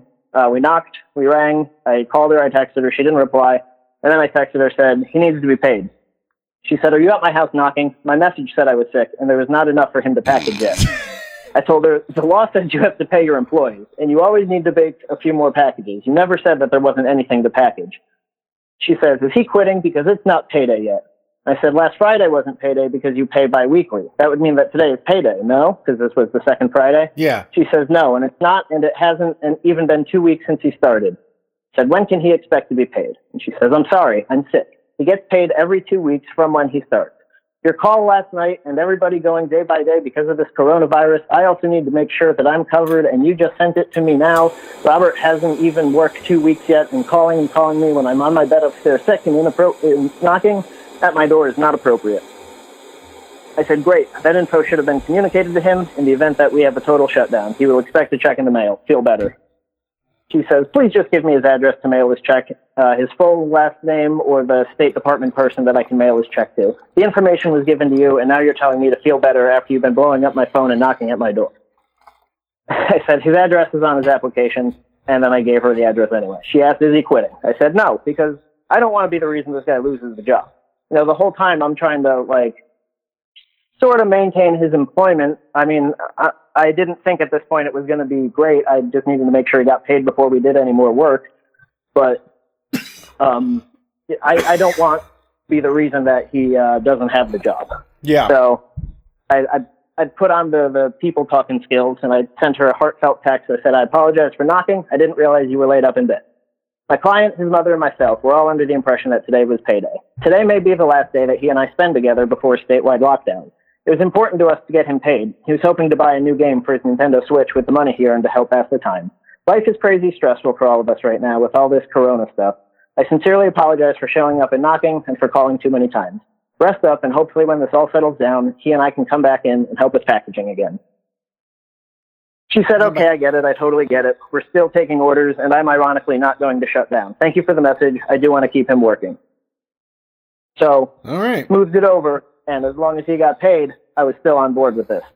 And that was like March 14th or something like that, Uh-huh. uh, 20th. So a week later, I hit her up and said, Hey, how have you been? Hoping that your cold didn't turn into corona. She said she was tested. The business can still run, but no pay till SBA loans come in. If we don't get those, I might close. I doubt it. I still have a fever and I'm sick, so hopefully this will pass soon. I said, just so we're clear, you're telling me that he shouldn't expect a paycheck for the hours that he worked pre outbreak because you need a small business loan to send him $88?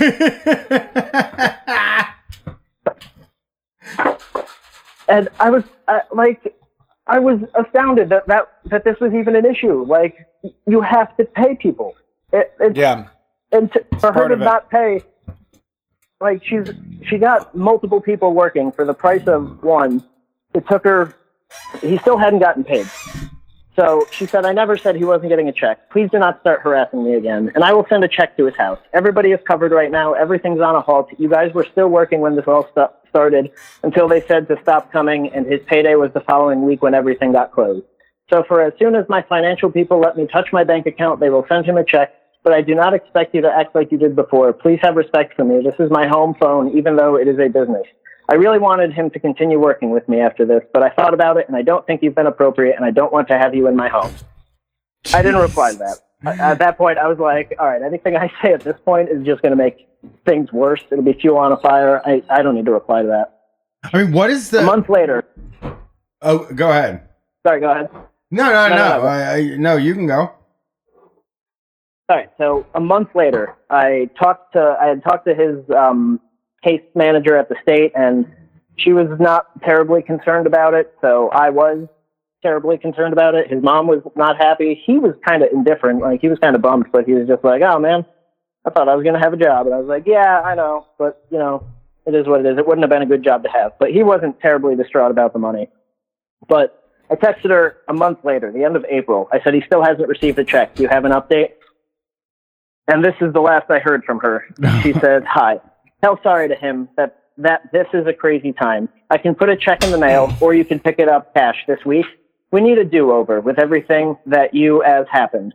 I really understand where you were coming from. It sounds stupid, but I really are still working on new inhalers for bronchitis. With the stimulus checks and some promotions, I am not so much as a nervous wreck crazy person. From me to you personally, I am sorry for how I acted and embarrassed. Weird to say, but as a business owner, please forgive my actions and responses. And I replied, We still aren't spending time together due to Corona. You should have mailed him a check weeks ago. I am neither Robert's personal assistant nor the walk nor the company HR department. If you have information to communicate to your employees, I suggest you do that. I have no idea what you're talking about regarding bronchitis inhalers. Please don't try to explain. I don't care. And that was the last time I ever talked to this lady. Great. And sure enough, uh, a couple days later, he got a check in the mail, and all was well. And I have no idea, but I still periodically have checked out her company's uh, page, and it's still a thing. I and uh, I didn't mean I didn't want to say her company's name at all. I didn't want to say my client's name because this was all months ago. I'm not trying to like rally a Facebook brigade to to do anything. So Yeah. I would get yeah, don't you do I, that's not what I was going for. Yeah, don't risk But yeah. Well, thanks. Thanks for calling. yeah, that was good. That's, that's my small business tyrant story. Yeah, lovely. Uh, that is a small Hope you- business hope you liked tyrant. it. yeah, it was awesome. Thanks for calling in. Appreciate it. Um, we, me and my partner bought a gift for you guys today. It's going to be arriving uh, to the to the. Did you send it to the PO box? It's Oh. going to the PO box. Right oh, awesome. Oh, that's great. That's, that's all I'm it. saying. All right, I'll go check that thing. Yeah, there's stuff in there I need too. All right, cool. All right, cool. All right, have a good night. it- oh, it's it's specifically. Well, you'll know who it's for when when you see it. Cool. Okay, thank you. All right, love you, fellas. Have a great night. You Thanks. too. Peace. All right, you want to do one more? I think we do one more before we take a break, just to get on the other side of an hour and a half. Thanks for calling Street Fight. Who we talking to tonight? Talking to stuff. What's up, stuff? How's it going tonight? Uh, it's going all right. It's actually day here. I'm calling from Maui. Oh, You lucky. too. Well, we're we're all quarantined here too, so I guess there's a worse place to be holed up. Yeah, Um, you can go to the beach still though and just sit there. Yeah. Today I've been flashing back. Uh, happened to listen to your show Tuesday, uh, and you were running down the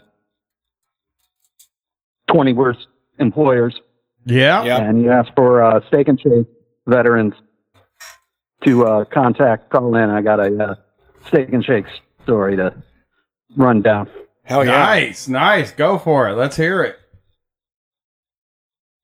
So, uh, for y'all who weren't privy to that previous show, uh, Street Fight was spot on in their uh, guest assessment. Yeah, they run skeleton crews. It's gotten a lot worse. Uh, I think they're on their last ropes here. They've gotten uh, like rated a uh, poor commodity investment at this point having to shut down a lot. But when I was there, it was uh, around the turn of the millennia, and I was one of the overnight crew. Okay. So On grill or serving? they would have a server for the floor. Okay. You'd have a night manager at least until an hour or so after midnight when they counted their end of day receipts and they went home. Someone on the window wrapping, making shakes, dressing burgers, and front register, and then someone on the grill. Okay. And then uh like a uh uh utility person doing cleaning and uh rendition stuff. This night, and it was always Friday, Saturday, full moons, low crew. We didn't even have the grill person. So it was me cooking everything, doing the window register, the front register, and shakes. And it was a yeah Friday night, backed up. Uh, you get the bar rush, people getting out of the bar. Um, and I, you know, usually didn't run the grill. Certainly capable of doing that. But with all that, uh, I wasn't. They actually do have the uh, computerized system. It's not still diner style tags and the Okay. like. Okay. Uh, but I was just, you know, doing my earphone, keeping track of my orders. It was mainly the drive through there was like it was an empty restaurant floor except for one table, one ticket that I didn't see, and it was already oh by the time I noticed it, really old. uh, y'all are from Ohio. You got those uh, chili five ways. Yes. one of those. yeah. Um, so okay, this is a curveball. Go to grab, you know, do the prep on it. Oh, no spaghetti on the line. Let me let me reach into our backup. Oh, none underneath either. Like they were shorthand all day, so they just kind of left in a state of poor affairs. Yeah. Uh, so I got to run back to the walk-in at this point to get one handful of spaghetti to make one plate to get out because it's already late. Uh-huh. Uh, so I'm rushing back with this plate in my hand. As I said, we were short staffed. The trash is overfilled, leaking out onto the floor. And it's one of these tile floors, slippery. Flip, break the plate in my hand. Okay, I get the, I power through, wrap Uh-huh. it up, put some, uh, you know, first aid gloves on. It doesn't seem to be stopped bleeding. You know, I, I clear my line of customers and eventually like, you know what, this is not going to work. I'm going to need a stitch on this. So have to, uh, have the manager take over and be like, sorry, I, you know, I'm bleeding profusely from my hand here. Uh, Were you just wearing a glove?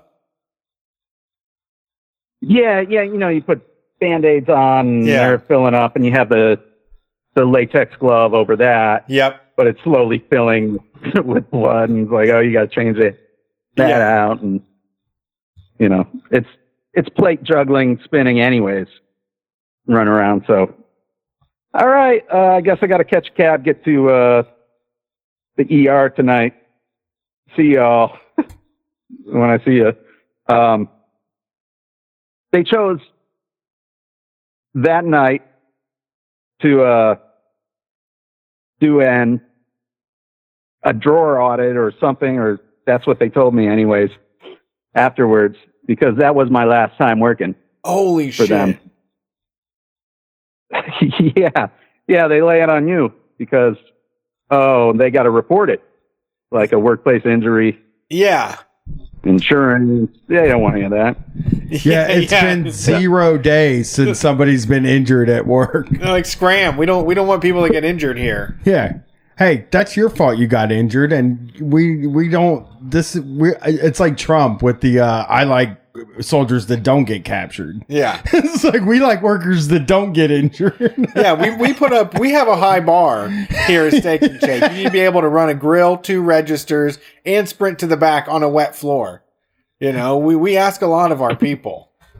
Yeah, it does. It, it is like the place you can you can tell when you're there. It's like short staffed every time. I've never been there and felt like there was enough people working. So I mean, it's most and the most that people like don't mind that it takes forever because they're just making out on the hood of their car anyways. So like they don't give a fuck if it takes 53 minutes to get a fucking spaghetti because they're just out there like listening to music and Frenching and giving hickeys. yeah, or like just smoking out in front of the Yeah, store. trying to you know? sober up in the drive-through. Yes, that Yep, too. Yep. They're just sitting there because they have no place else to go. They're going to sit there anyway. So They need big who cups of how long water. it takes to get there? Yeah. Yeah. Unlimited coffee refills. well, that sounds awful. I- I'm I'm sorry that happened, but that does yeah, pretty much exactly what I saw when I was there. It washes with that uh, episode for sure. Yep. Uh, let's stick a fork in them. Hopefully Yeah, they don't uh, recover from this one. yeah. I don't know what could bring them back. I mean, cheap food. They they're still advertising like a five dollar lunch, I think, of some sort. Put one of them skinny ass hamburgers on like a piece of toast or something. I was looking it up. Yeah, they they definitely cut the slash the menu, and now they're trying to for like only ten thousand, they want to switch to all franchise. You can buy in on this uh, money losing operation. Yeah. Yeah, I just don't. I just, you know, it's weird because like Steak and Shake is done. Base, there's no reason to go there anymore unless, of course, you want your hamburger to be called a steak burger, which is makes it better. You know what I mean? Well- like, a little bit of my my upbringing uh when it came here we had just moved out to reynoldsburg in like seventh or eighth grade so uh this was like the late 90s i guess and steak and shake came to pickerington uh and we went and the line there was cars for miles we we lay we waited in line for 45 fucking minutes they shut down like part of that big ass road i don't know what it's called anymore uh the Hamilton. no, where the uh where the Regal Cinema is, 256. Yeah, they shut down 256 a whole fucking lane to get to make room for a line at the first steak and shake in town. We live in the trashiest because let oh me my tell you, god, Gabo is coming. We we I did the same exact thing. They had to close off a part of a street and waited for almost two hours for fucking Sonic when they first came here. yeah. Like it was like the know. first or second know. day they were open. I was like, I gotta fucking go to Sonic. And I think even at that point, I just realized like I'm so white trash, man. You know what I mean? Like, Jesus Christ. Yeah. What is wrong with you? but uh uh yeah. I mean, I just can't uh, Five Guys does the whole Five Guys not only does the whole steak and shake thing, it does it better and has the aesthetic. It has a better aesthetic than uh uh not uh, it has the same aesthetic as Yeah. steak and shake. Yeah. They both are the same, right? And if I want to go into a miserable place that is horrible to be inside, I at least want good food. And I don't think the steak burgers the steak burgers are okay. You know, but Yeah. that's just a gimmick. The steak burger thing's even just a gimmick. Like we're all falling for this fucking steak burger thing. I mean, nobody's falling for it. Every single person is like, "This is a fucking cheeseburger, man." All hamburgers are made out of fucking beef. I'm sorry, I'm sorry. It's a steak burger with cheese. Yes, no, it's a cheeseburger because every single hamburger in the world, control. You had to Yeah. on the window. yeah, every hamburger in the world's made out of steak. Every fucking one. Yeah. Okay, so okay, credit where due. They're they're using a different cut. They're using the sirloin that they grind. It's not pink slime like uh, Burger King or some. You know, they're not microwaving. It is a flat top grill, but uh, you you were right. They're not doing like diner diner food, but it is a flat top. You actually But- slap it out. The sirloin's the 90 worst cut. seconds. That's the other thing. The sirloin, the worst cut of beef that you can get. You know, In your opinion. that's like I wouldn't even say that's my opinion. Steak It's and shake the- would beg to differ.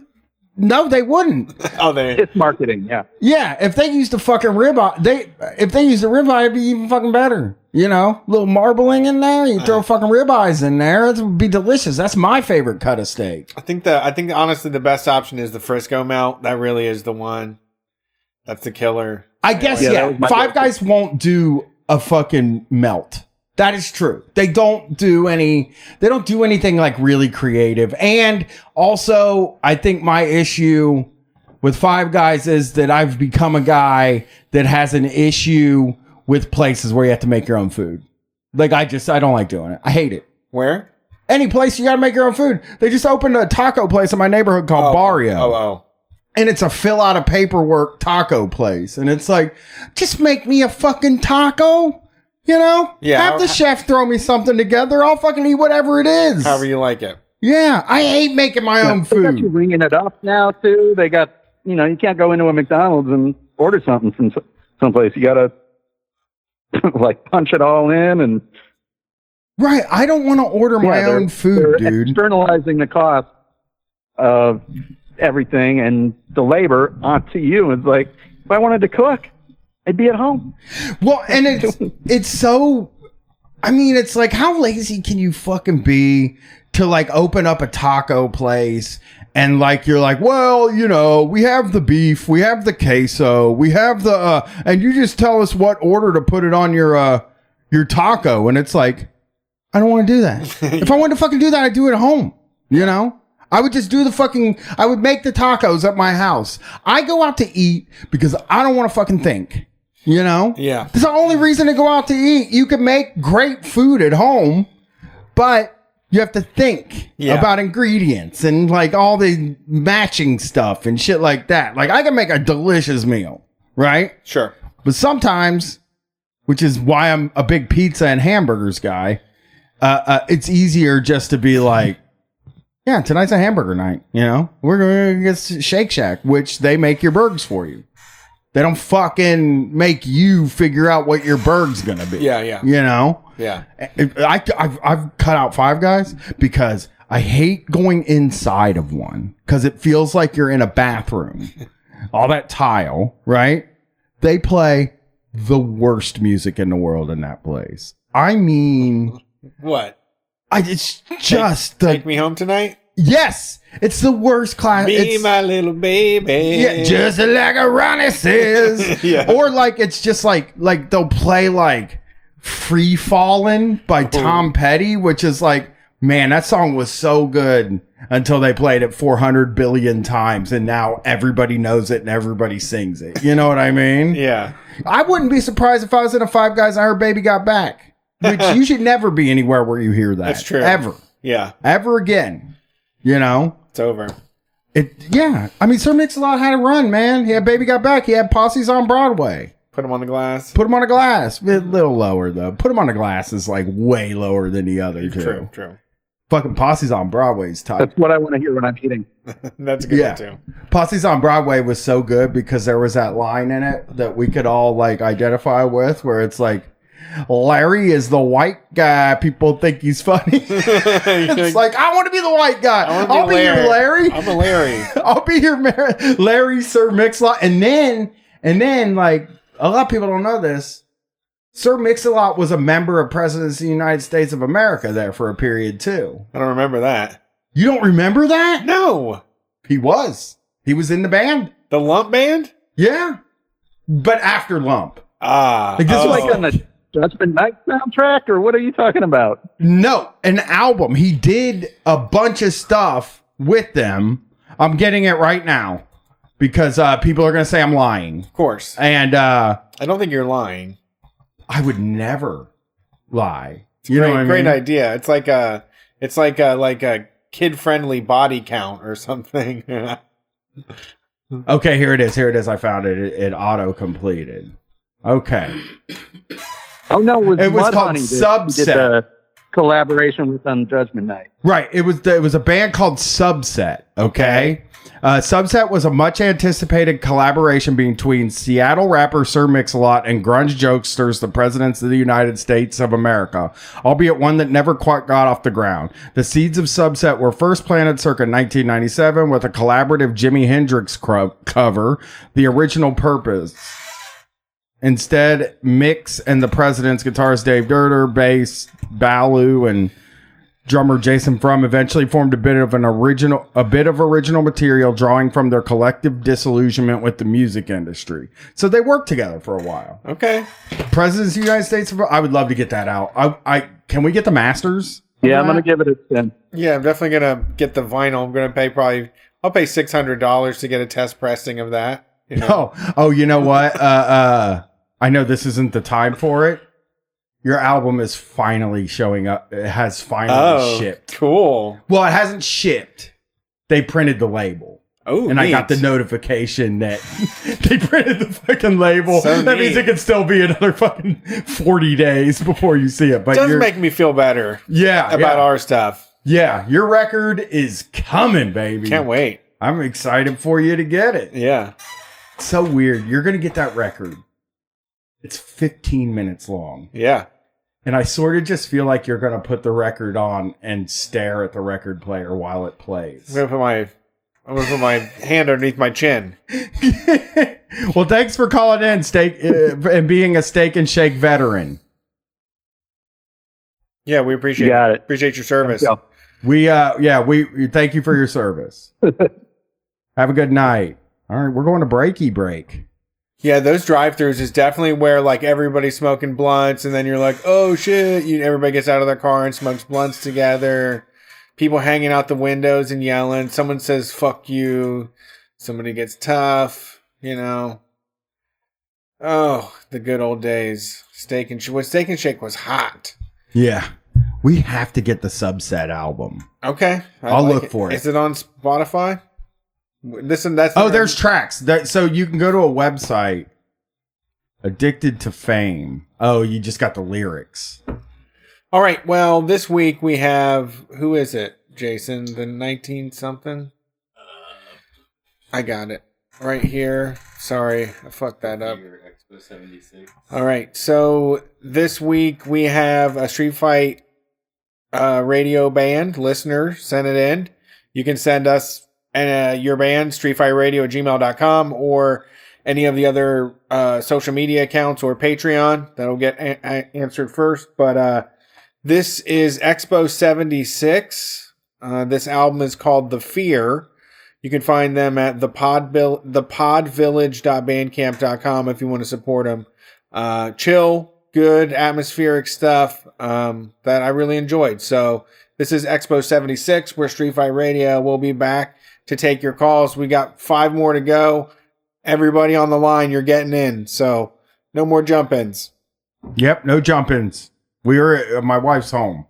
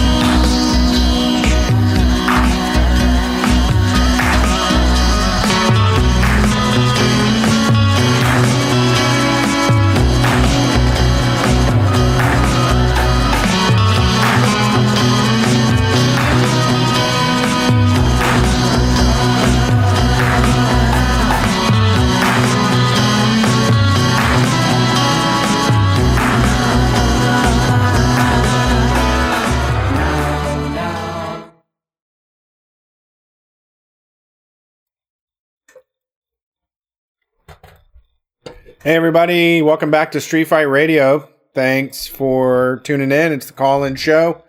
We just took a break, uh, though that music was brought to you by Expo 76 from their album The Fear. You can get that over at thepodvillage.bandcamp.com. Give them a shout out, show them some love, uh, let them know you like what they do. Uh, we are ready to take these calls, get the rest of these in. If you want to support the show, head to patreon.com. That's pretty much how we do this. That's why there isn't any ads for anything. Uh, that's how the the whole show keeps running and we keep our staff together is uh, through the Patreon. So get bonus stuff like zines, videos, audio, all kinds of great things on patreon.com. And right now we're doing a pre-order on merch. Uh, one of our friends that did the mural for our TV show is uh, made a design for us. That's available at store.streetfightradio.com. You can get shirts and masks. Uh, they're fucking sweet. I can't wait to get them. Uh, and with that, you ready to take these calls? I am. Thanks for calling Street Fight. Who are we talking to tonight? Hey, yeah, you guys hear me? Yep. We can hear you. Hey, so I'm just calling calling in for the first time. My name's Ben. What's up, Ben? How you doing Nice to tonight? talk to you guys. Yeah. Good, good. Um, so I got so I got a, a small business tyrant story for you guys. Cool. but I love I those. also you guys are from yeah, you guys are from Columbus though, right? yes. Yep. We are. Yeah, I uh, I grew up there for a while uh, in uh, New Albany actually. Oh, oh, that's the bad place though. New Albany is actually canceled. There's less Oh yeah, from man. there. Dude, yeah, it's totally the bad place. I got like a lot of stories from them too, so yeah, it's great. That place is crazy, man. It's like a it's like a um like capitalist hellhole basically. It's one of it's one of the weirdest places uh, uh, in Ohio, only because it's like it. It seems like people move there want to live downtown, so everything makes every second location of every successful restaurant or business gets put there. Mhm. So they like built their Mhm. own downtown that's far away from the town. yeah, well they don't they got to keep all the undesirables about, man. yeah, yeah, they they don't want us Yeah. there. No, absolutely not. Absolutely not. But uh, so my small business tyrant story. I was working at a restaurant for about eight months, uh, and I quit about like a month ago or two months ago or so. Okay. Um, and you know, so I you know worked there for a while. I got out of school and you know kind of just need something in the interim before I found a job in my field or whatever. And you know, for a while it was good, um, but uh, basically what happened is the the owners. So they were a couple, Okay. and normally the wife ran it and she was like used to be a real estate agent and she was like a nice lady or whatever um, but her husband he's an investment banker. So just that gives you an idea of uh, you know kind of kind of people we're dealing with. Yeah. and uh, he i guess like lost his job and then was in between jobs. Um, and so he started spending a lot of time like at the restaurant and kind of took over like running the day to day and it was like it was just a mess. Because he you know he was one of those guys like he's very wealthy and like very full of himself. Sure. and just the kind of guy who wants to like talk down to all his like lowly employees or whatever right? Um so i you know and i don't know if this is common but like one really big problem was that a lot of the employees like lived there. So like the rest they owned the building. Oh. and in the back of the restaurant there was like apartments. And so pretty much the entire kitchen staff lived there and he was their landlord and their boss. Wow. so yeah. So that which to me is like super unethical. Like that's just like messed up. Like because in anytime anything would go wrong or they would get you know he didn't like how someone was doing like instantly it's like oh i'm gonna have to find somebody else to like live here. You know if i if you you know you don't do a good job i'm you know you're gonna get kicked out, blah blah whatever. And you know, I didn't, I wasn't in that situation, but it was like just watching it, it was like horrible.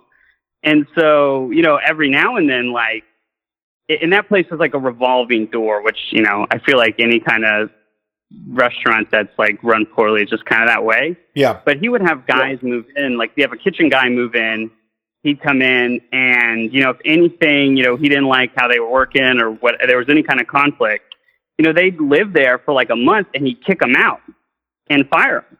Wow. Yeah. yeah. It was just like really messed up. Oh God, that's I mean that's And, someone uh, having like full control of your life, really. Like imagine losing like that's such a big gamble as an employee. You lose your housing and your income all at once. Yeah. And most of the employees were immigrants. Uh huh. Um, so I think that's kind of part of how that kind of he was able to kind of get away with that Right. because they didn't really have like a lot of them they didn't really have any other options, right? Um, but there w- we would into funny situations because a lot of them like their English was like only okay, Uh huh. and he would try to like condes you know he was a really condescending guy like just constantly talking down and condescending people but a lot of times like he would try to like do that to some of the employees that were you know their english was like okay enough to get by but not like super great Sure. and it would just like it'd be like him talking to a wall so there's like this one lady i worked with i was a server and she was also a server and he would try to like you know talk to her, talk to her like she's stupid, blah blah whatever, and it, she it would just like it was like nothing. Like she had no idea what he was trying to do, and he would get so frustrated. Um, but yeah, there, there was a couple things that were like really kind of got me like with with me, um, where like so one time he was like going off on because minimum wage recently went up here Okay. and he was like having to, you know, he was having to pay everybody like a little bit more. I think it went up. It was like maybe I don't even think it was like a dollar. Um, and he was like bitching and moaning about, oh, you know, after you know paying people more, talking about how much taxes he pays and everything. And then he's you know, he's talking to me about it, and I'm like, okay, whatever, blah blah blah. And he's like, well, let me show you how many ta- how much taxes I pay. And so then he shows me this like, Oh no. I you know, it's not. Yeah. You don't want you never want your boss to say, "Let me show you," because that just you know what that means. You know, It- you're not getting a raise anytime Yeah. soon. Yeah. you don't even you can't you can't even picture the amount of money I pay in taxes. You know that's what he's saying. He's like, I pay more in taxes than I pay all of my employees put together. Yeah, yeah. So he shows me this. Now, I'm, it's like a bank statement, right? And it is the figure on it is a million dollars. And this is his income. I think I don't know. I don't remember. I don't know from when. From like a few years back or something. And he's like, "This is the first million dollars I ever made, and here's my you know, taxes paid on that."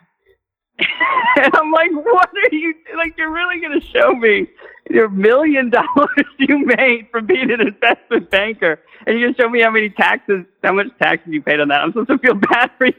No, I- Yeah. I, mean, even You if got he keep had most of a million. right, if he had to pay seven hundred thousand dollars of that, I wouldn't feel bad for him. you know what I mean? Right. Like if somebody made a million dollars and they only got to keep two hundred grand, I'd be like, "Fuck, That's you great, know, damn. two hundred grand, I Yeah. could use that." Take you know? the next five years off or something. Yeah. I, I, I'll say it right now. If I make a million dollars, I will not complain if you take 800 grand from me. You know? Yeah. I don't care. well, I just think that money gets, and I know a million dollars isn't fuck you money anymore, right? But I, I do know that money gets to a point where, what are you going to do with it all? Right. You know what I mean? It's it's just kind of like, you know, maybe if I got a million dollars, I I might just buy an apartment and own it, so I don't have to pay for it anymore. Okay. And then like that's it. I, I don't know what else I would want. Yeah. You know, not having to pay rent ever again would be uh, uh, uh, good for my pocketbook Right. you know but uh guys that make that much money and that have that amount of money where it doesn't even fucking matter if they paid 80% of their taxes they always complain Yeah. more than anybody that pays taxes. You know? Yeah. Yeah. Well, I'm thinking too, this guy, I mean, like he, what he does, he like runs, like he's in charge of like investments for a bank. So like other people's money, essentially, he's like in charge of the investments. Like this is the kind of guy who knows how to, every loophole, every tax loophole, every way around. Like there's no way he's paying like just straight up whatever like tax bill he's supposed to pay every Yeah. year. He's I- got I re- money offshore. Yeah, I was gonna say there was some. I remember that I was just in so much rage because there was a friend of a friend that went to their house. Their parents drove like German luxury automobiles, you know, two car garage, all that stuff. But um, their kid was able to get financial assistance for college because they owned a restaurant and they were basically to just say the whole thing was like a loss. They just reported like, oh, we didn't make any money this year. You know, that was Oh. the first time I realized like I got to get a business. yeah, yeah, yeah, absolutely. um, uh, yeah, that is one of those things where you look at it like, uh, you know, this isn't so bad. Yeah. You know, you lose money, you fucking come out on top in the end. It's perfect. right. You know, they've they've Yeah. made owning Well, a like- business relatively low risk. Yeah, well, they lost money after they took like the 250k out for themselves, right? Yeah, yeah, no profit. Yeah. yeah, Nothing. No, no profit for the business. Nothing here. yeah. I, I, I, I, you know, and it is that is funny when you say like he basically just had a place so he could scream at people because that's what Lexi's was when I worked there, which was like a deli. Uh, uh, it Mhm. seemed like the guy just opened a restaurant so he could scream at the employees all the time because it was just constant insults. And uh, he didn't hire immigrants; he hired uh, felons. So you know they don't have a whole lot of options, so they have to put up with his shit. Yeah. Yeah. It's fucked up. It is. Yeah. That's the, the, wrong world. people Yeah, are in it's- charge. Yeah, it's just I don't know. It it was just a it's just a messed up scenario, man. I felt so bad for like the people who worked there after I left, but I finally just got tired of dealing with them, and I was like, I'm out, and Yeah. I can't do this. It was, you know, during the pandemic too. So like I had been a server, right, and you know I was making like decent money, you know, above minimum wage with tips and everything. Uh, but you know, when the pandemic hit, that's like there's no tips, right? Right. And you know, he was paying us like you know, paying me like minimum wage, you know, which is fine, whatever. But you know, I wasn't making you know what I'd been making before, and he was just they were just constantly there. They would like, um, yeah, so they have a camera in the restaurant, and they would like Oh, look and see what you're doing. yeah, But I've yeah, never had to so do that. The kitchen. so the kitchen guys, they would just like go in the back if they wanted to just like sit on their phone or like watch a watch TV on their phone or do something like that. But I was like, you know, I was the only person up front. I was the only server they brought back to work. So I had to be like at the front to take calls like on the phone or if people walked up or whatever. So, you know, if they wanted to go do something, they just go in the back and then nobody can see them. But, um, you know, I, if I'm like, oh, I'll be on my phone or whatever, because a lot of the time it was dead. I mean, you weren't having like the normal like rush hours that you normally have, and people order food at odd times because everybody's home, everybody's working at home, whatever. Yeah. And they, I would, they would call me, like call the restaurant and be like, hey, you know, you're on your phone, like, don't be on your phone. I'm like, okay, well, I mean, there's not really much for me to do. to Right. do. and then, you know, it, it started to get to the point where like they would like call me when I was at home, like not when I wasn't working, and or like text me like a long list of like, oh, like this is what like you know we want you to do or blah blah blah whatever. Uh, and I was just like, I can't deal with this anymore. Like, I don't want you calling me while I'm at home, like, tell me whatever. And I just had to get out of there. So, Yeah, it makes sense. Yeah. but I just, yeah, I just feel so bad though, because like, especially for the guys that are like stuck there, because they that's where they live. Yeah. And, you know, the place for this restaurant, it's just like, uh, you know, it's like a college town, and there's, you know, uh, real estate's like expensive and like rents are high. So I like, I think they can't, you know, they couldn't afford to like get another place or something. yeah. You know, that's like, especially on the kind of wage they're making, they have to live there or else they can't really afford to live somewhere. Like one of the guys I work with, he had been in Section 8 housing prior to that. Okay. And so like, all share the same house. They Yeah, and and that yeah, that's the other thing. They like they all like it's one space, and they just have rooms, Oh and no! then their like living. Yeah, and so their like kitchen was the kitchen. oh my god! Wait, their so they kitchen live in a house together. It's like Big Brother. Everybody that works at a, it's like Yeah. the real world. They all work at the same place, and they all live in the same. Yes. place. Yeah, that's the real world.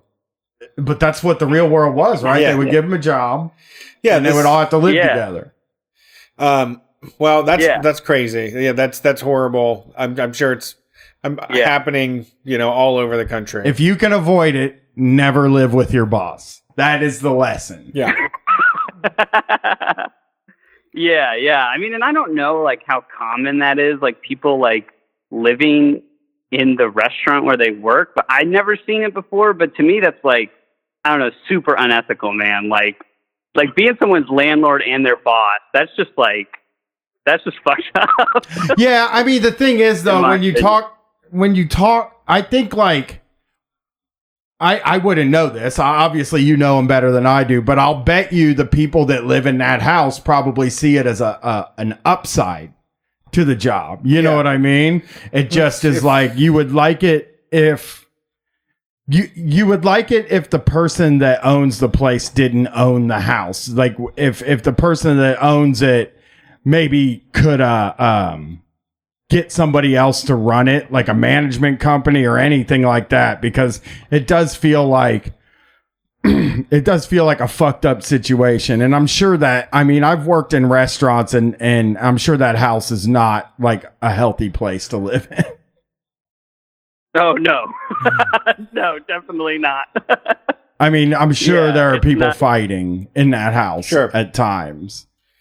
yeah. Oh yeah, and like when the health inspection would come, they would have us like so there was a door between like the kitchen area because it was like it's one of those places you can see the kitchen from like where you order and stuff. Okay. I like and those. so, but back behind, yeah. So further back there, there's like a hallway, and then there's like a door, and the door is one of those doors with no knobs or anything, so it looks like a wall if it's shut.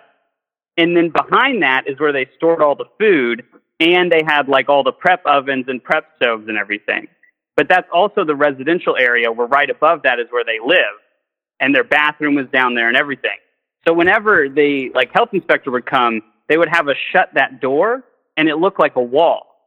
So they didn't know that that was like part of the restaurant. But like food was being prepped back there, and all the food was being kept back there before it was prepared, or a lot of it. Fuck. So that is wild. the health inspector never saw it. Yeah, and I'm sure that they had just said, "Oh, it's actually residential. It's not connected to the restaurant." But that's not true. It's like half the restaurant, like the prep See- area, was back there. And that's the thing is that it is that's it's that easy to make a million dollars. That's all you have to do to make a million dollars, folks. You have to lie and be an asshole all the time. Yep. 100% of the time, you have to lie and be an asshole, and you will get a million dollars. Run a company town in the middle of a city, and uh, yeah, they get your first million. Oh, they're gonna they're gonna punish you for it though. What You're kind of be rent- pun- punished for making all that money by the taxes? What kind of rent were they paying? Um, man, I think they paid like I think it was maybe like eight hundred a month, and normal rent in the area is like a thousand to twelve hundred a month. But they weren't getting their own place for that 800. You know no, what I mean? like it was a room. Yeah, yeah, like they got a room. Oh, Yeah. That is the worst. Oh, that, yeah, Yeah. that's a small like, business tyrant. Bathroom- Yeah, That's actually and what their that is. bathroom was like. Oh, sorry. No, no, no. Sorry. They so they're just one of those things. Their bathroom was the staff bathroom. So like sometimes in the morning I'd come in and I'd like go to use the bathroom before like going into work and like he like somebody be brushing their teeth or sometimes it'd be locked because he's like taking a shower in there. So That's a Uh, very Bathroom much like was their bathroom. that's very much like the guy that that guy deserves the worst in the world. Yeah, like he I just deserves. I mean, I I guess like if I had thought that they weren't paying the rent, you know, if they weren't paying this guy eight hundred dollars a month to live there, that's almost like Yeah. that almost turns it into like a good thing. What? Right? If the if the people that lived in the house at the restaurant didn't have to pay rent Sure. because they work for the restaurant, it sort of morphs into it's not a bad thing. It's, Whoa. it's shitty that people are being treated like shit and stuff like that, but it's like you're doing a real fucking service here, you know? It's an opportunity for some of them once, especially because a lot of that uh, transportation to work can also fuck you so bad on a lot of those jobs, and they want you to be there so quickly. I'm sure. It could, I'm sure it seems like a plus to be near work, but paying. You're right. I don't know. Paying eight hundred dollars a month when you're making minimum wage yeah. is that's re- that's I mean, I guess you're eating for free most of the time. I don't really know. I don't know Yeah. how this kind of stuff works out. It sucks. That is wild. That is a wild story. That there is a small business tyrant slash landlord, and I believe, as the communists say, first against the wall. One of the first Yeah. against the wall. Yeah. You know. Yeah, Thanks he's for- an investment banker too, so it's like a triple whammy. Yeah, this guy, this this guy, uh, uh, if we win, he's gonna be fucking breaking bricks for decades. That's gonna be his job, breaking bricks. Yeah. Well, thanks for calling in. We appreciate it. yeah. Thanks, guys. we need brick breakers Yeah, after people the have to thing. break You bricks. know, I don't know for what, but Split logs, maybe. yeah, for bricks have fireworks. to get broken. So Um, I did. I not. You just. I just remembered. I did have a friend that went out to Montana and worked at a resort that was like a nature getaway place. He got to live for free, but also got paid. So, but you know, he was actually literally at like a place where people were paying thousands of dollars to go on vacation. You know, yeah, yeah, yeah. I mean, and free rent too. that's the kind of thing. Yeah, I would do that. you just did it for a summer. Why? Because people could only go there when it was nice out. You know. Yeah, that would fucking rule. I would like stay there. You know, Jackson Hole. Yeah.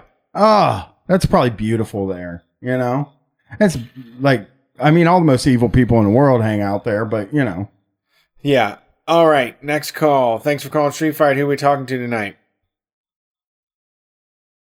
Hey, this is Cody from uh, Wichita, and I was calling to talk about. Um, I wanted to get your guys' um, thoughts on how this election was shaping on compared to 2016, and I wanted to share a story about uh, in Wichita, Kansas, um, the enthusiasm behind establishment Democrats, which is practically zero. Um, in 2016, uh, there was one person I had spotted with a Hillary Clinton sticker on the back of their car, and I had pulled up beside them, and it happened to be my half sister, who, uh, who, uh, uh, their uh, their mom, who's my dad's ex-wife, uh, had like ran in like uh, you know, local office and stuff. And that was the only Hillary Clinton sticker I saw. And uh, recently in 2020, we've seen like a few Joe Biden signs around, like a little more than the Hillary stuff. We actually saw like a Joe Biden banner, Uh huh. but I don't know if that's more like hysteria of like just the regular like liberals who are like going to support that anyway, or like, or if there's like an actual galvanization of support behind this. I was just uh, trying to get your thoughts. And one other thing I wanted to uh, mention, and I wanted you guys to discuss, is this whole deal about all these conservatives, and I'm sure you've seen this, talking about this QAnon stuff about child sex trafficking and all this stuff, just blowing up my Facebook feed. And um, I mean, there's been uh, report reporting on it in like uh, Time magazine and stuff, and also kind of the the lack of response from liberals on this stuff because I've seen like Time magazine the article that they came out with this talking about QAnon cons- conspiracies, saying like, well, there's no basis behind this. It's like, well, Jeff Jeffrey Epstein's a real thing. Yeah. And like I feel like liberals aren't really talking about this appropriately, and it, and it's and it's be, and it's becoming a real problem. And I just wanted to get your guys' thoughts on. I mean, I know that's a lot from Joe Biden and how like you know 2016 to 2020 is going and the QAnon thing and all that. But I'll I'll take it off the air. Thank you guys. Oh, you're welcome. it, I appreciate it. Yeah, we got to answer the questions. Yeah. Uh, I have been pretty much thinking that Joe Biden is going to win the election up until a couple of days ago. Uh, I was looking at some of Trump's tweets, some of the stories about Trump's tweets and, and Trump stuff. And uh, I was looking at the uh, comments on them, the replies. And uh, specifically, I was looking at the liberal replies to him, the Democrat replies, Yeah. right? And uh, I think he's going to win again now because I don't think they're ready for this. I, I just, I think I have, I've come to the conclusion lately that uh, uh, it's not so much about the politics. That is a piece of it, but it's about winning. And it is about people wanting to align with a winner. Yeah. Right. And Joe Biden, he doesn't, Joe Biden doesn't feel like a winner to me. And uh, uh, the people that are voting for Trump are going to enthusiastically vote for Trump. The Yeah. people that are going to vote for Biden are going to walk in there and and be like, ah, fuck, I guess I got to vote for Biden. You know what I mean? And uh, uh, I just feel like there's this hubris with them where they're like, oh, he's desperate, so he's lying and throwing stuff out there, and it's like, ah, I don't. I think that like he's his thing has always been to just throw stuff out there, and maybe he is desperate, but like the fact is, Joe Biden doesn't look like he cares if he wins to me at all. Yeah. You just don't see him anywhere. He's hiding. Yeah. You know? Um, well, I I disagree with you. Uh, I say I would say there is a lot of Joe Biden signs and flags and stuff, way more than I saw Hillary Clinton stuff. And uh, Hillary Clinton went, ran a way more cynical campaign where she was outwardly being an asshole and pandering and doing shit that just was obnoxious. And we really didn't know what Trump in office was going to be. And I think that if you focus to the online thing about what liberals think, that you're missing out and you think that everybody has to ri- rationalize their vote when the majority of the signs I see are just Biden. And so I think that people do want to win this time and say no to Donald Trump. And I don't think that they're all enthusiastically behind Joe Biden. And I think it's unfair to, to say that they're all think this is going to change the world or make anything different.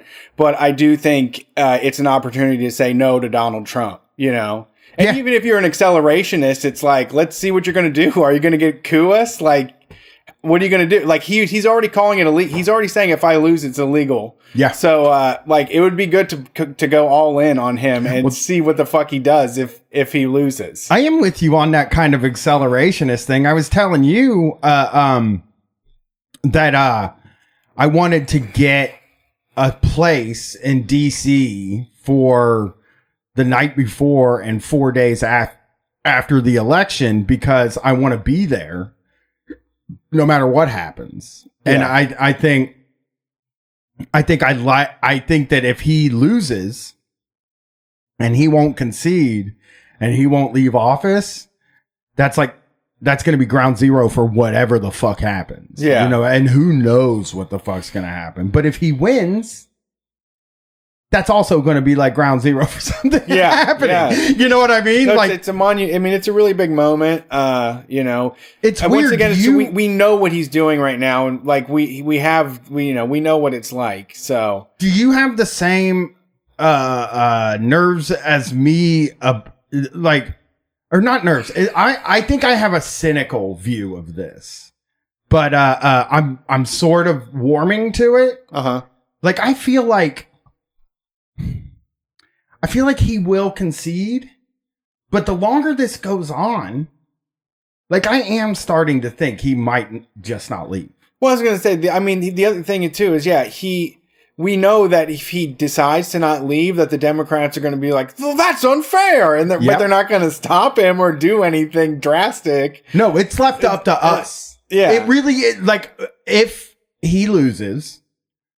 I mean, fuck, dude. They lost that. They won the 2000 election. Sure. The Democrats won the 2000 election. For sure. They did. and uh, got cheated out of it by the Supreme Court. And they were just like, ah, God dang it. Well, we'll come back in 2004 and we'll run John Kerry against this guy and then lost again, you know? Yeah. And I think also an important thing for me was being around in 2004 and being somewhat engaged because I feel like in 2004, we, pr- I feel like we thought Kerry was going to win. I feel like a lot of people were super fucking confident that he was going to win. And for all the same reasons, they're kind of confident that Biden's going to win. It's that like he has respect for the system. He, uh, uh, follows the rules and, uh, he's intelligent in a way that George W. Bush wasn't. Sure. And I feel like we're we're looking at we're basically looking at the same race. We're like nobody thinks Donald Trump's smart. I don't I don't even think his biggest supporters think he's smart.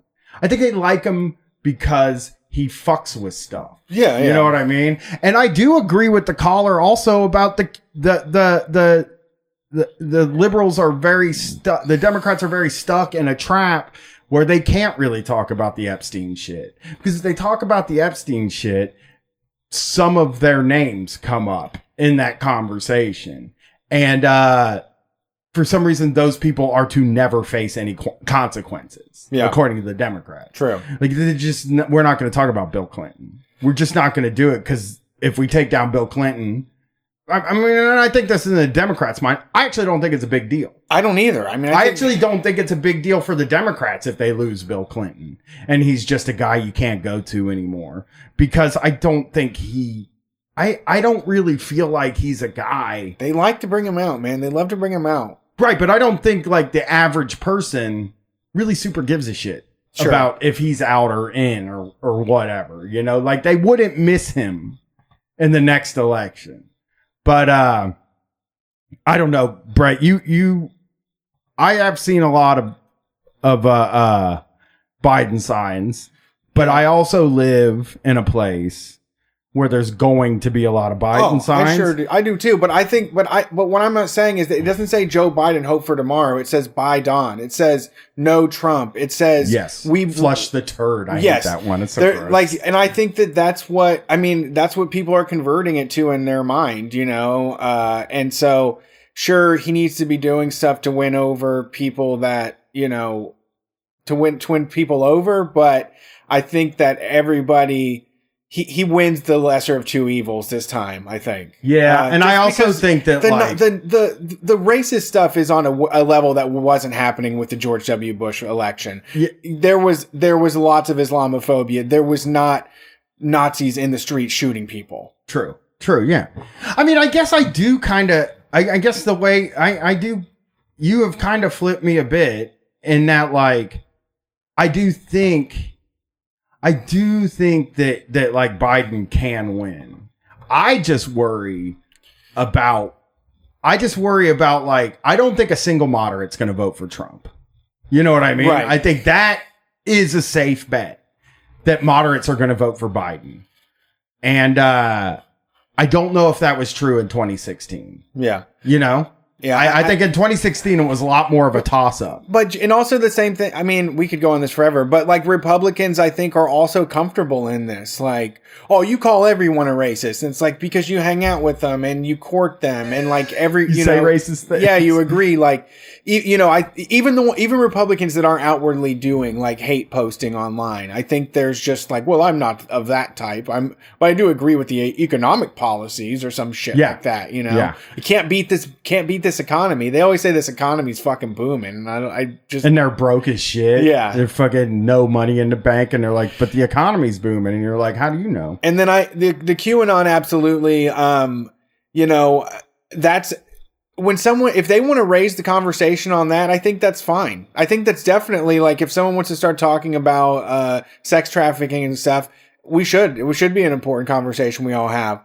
Uh, the problem is, is that the Democrats don't want to promote legalizing sex work, sex work, and they don't want to spend money, uh, you know, trying to provide aid to people and organizations in places that they don't like it. They want to means test everything, you know? Yeah. And, uh, you know, they aren't going to offer, a safe home for a 19 year old sex worker that is doing fine, you know, working, working and living where they, you know, at the same time, you know, Yeah. Uh, They're still prohibitionists for everything. they're still prohibitionists. I mean, fuck, dude. They're still weed prohibitionists. They still which is the biggest slam dunk in all of politics at this point. You know what I mean?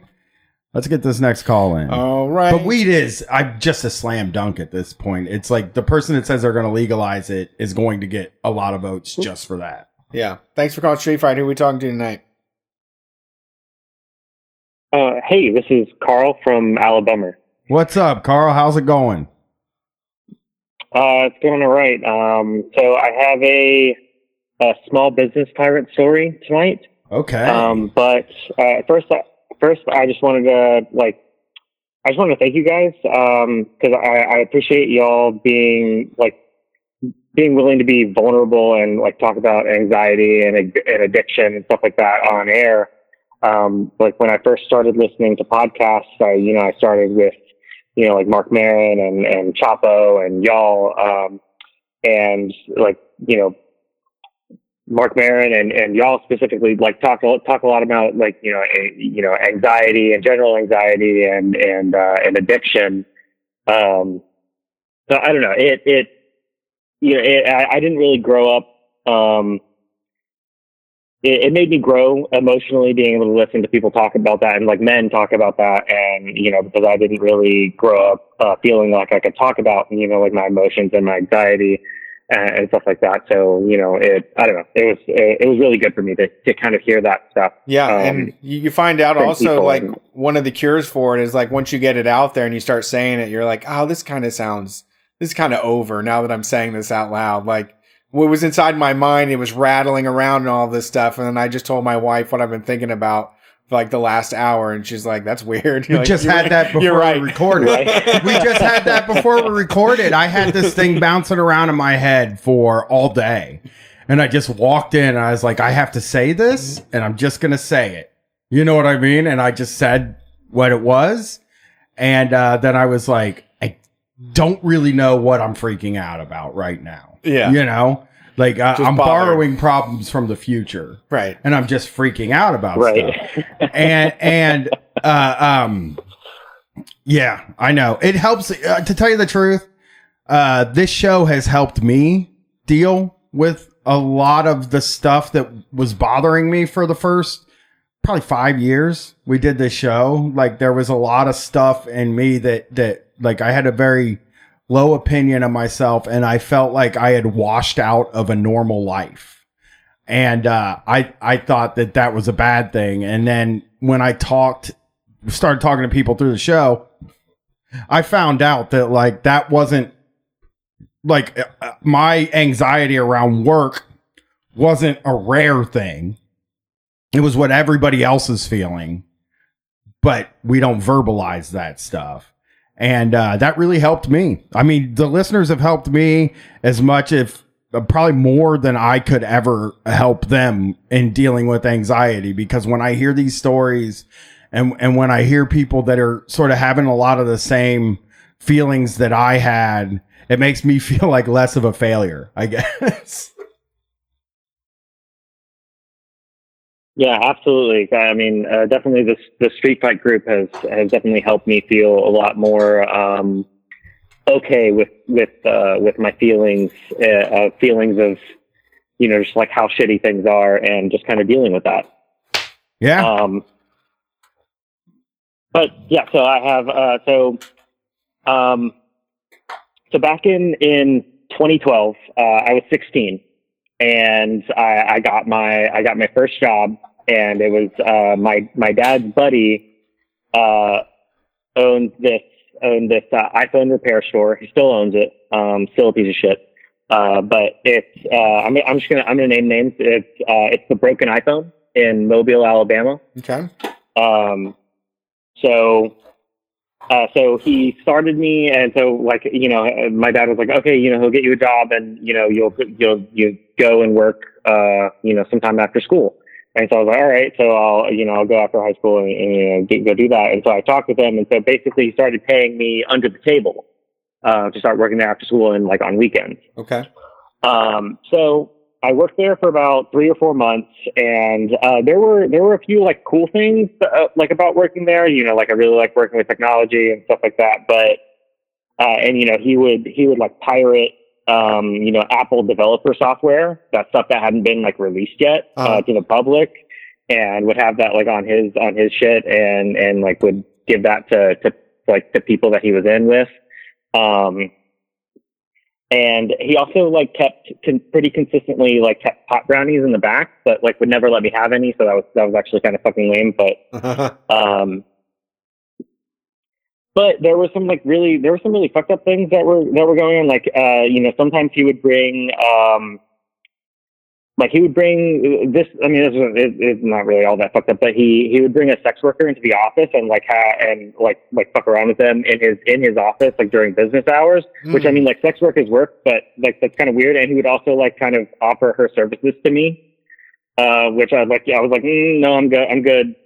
Um, like, and I was 16. So yeah, like, that's eh, not a good idea. uh, yeah, and um, he would also like he would yell at me and and stuff while he was training me, and like there were multiple times where if I like like he would say, you know, like oh, you, you know, if you fuck up this part, like you know, I'm gonna take you out the back, I'm gonna take you out in the back and like kick your ass. Oh, I. Uh, You know what's I funny about that? like, I whoa. I just read a Reddit post last week on their advice section because I've been reading workplace advice, and this person did say like, you know, I have a boss. He's never done anything that like really crossed the line, but I'm just wondering, would you consider this bullying? And th- the first thing she said was that he commented on her appearance, which can be couched in dress code stuff. And uh, um, it is a dick move no matter what. But I got in my head what his brain might be saying, you Uh-huh. know? But then the next thing was exactly what the caller's talking about. Fucking, he would say, I'm going to take you out back and beat the shit out of you when they fucked up. And, but he would laugh while he was Yeah. saying it. You know what I mean? Because I had a boss too that was Yeah, like that's that. exactly yeah. Yeah, they laugh and and they feel like it's a joke, but you feel like you know, this is vaguely threatening to me. I don't know. I know you're fucking around, dude, but like that's maybe not workplace language. I mean, you know? and you're right. I mean, the the sexual the sex thing is definitely crossing a line too with your with somebody, especially a child. You can't do that. I, I, and like the then the violence that anybody can own a business though. This is this is how you make this is how you make money, folks. In America, you open a business. This is the type of person you need to be to be successful in America. Yeah, I mean the sex worker thing. I, I, it, sex work is work, and and that's for sure. I mean, like taking shots at them, but I mean, if you're running a business and, and you have teenagers at that business, you just you can't do it. I know it's yours, and I, I know the building's yours, and I, I also know that like technically you're allowed to have sex in your office if you want to. There's no law against having sex in your office. it's just one of those things where you're like, you know, could you like have s- some hours? etiquette? Yeah, fucking your office when we're closed. You know, Yeah. Right. there's there's just a, it's an etiquette thing. Like I Yeah. don't want to walk into my boss's office and see his butt cheeks thrusting into somebody. You know what I mean? Yeah. His fucking dumb pants around his ankles and his fucking button up shirt just Yeah. barely covering his cheeks. It's like I, I don't I don't need to see that. I don't want to. And there it, listen, there is a fucking chance that you're gonna see your boss's hog if they're having sex. And you just that's not fair. Yeah, that's yeah. to do to up. people. You can't yeah. do it to anybody. Yeah. Um, so I haven't even gotten to the worst part.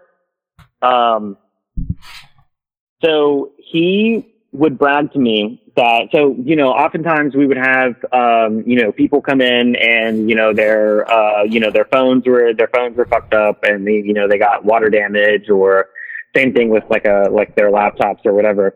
So he would do, um, you know, like uh, you know, system recovery and and you know, like get get stuff off their phones for them.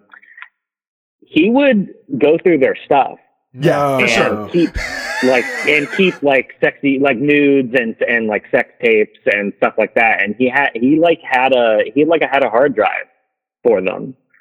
Yeah, this is This uh, fucking guy's a pervert. Yeah, this is this is illegal. This is a. I mean, there's probably three crimes so far. Well, again, I don't think the sex should be a crime. I have said It's sexual this. harassment in the workplace. You can't do sex at work.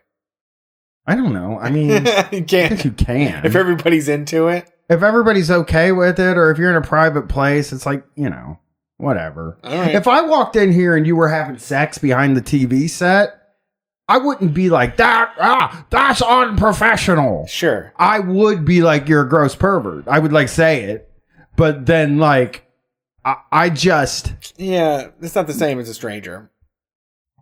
he's not a stranger. I don't know. I'm just saying the thing is the worst this is the type of thing that this guy should go to jail for. Like this is like you know, I'm not a big jail guy, but like having a hard drive and and you know what? I'll tell you this story. I knew this girl had a huge crush on her. We dated for like 3 days, right? Back in in 1999 and uh, um and uh, she was she was pretty cool. She worked at Cord Camera, camera store, right? Uh-huh.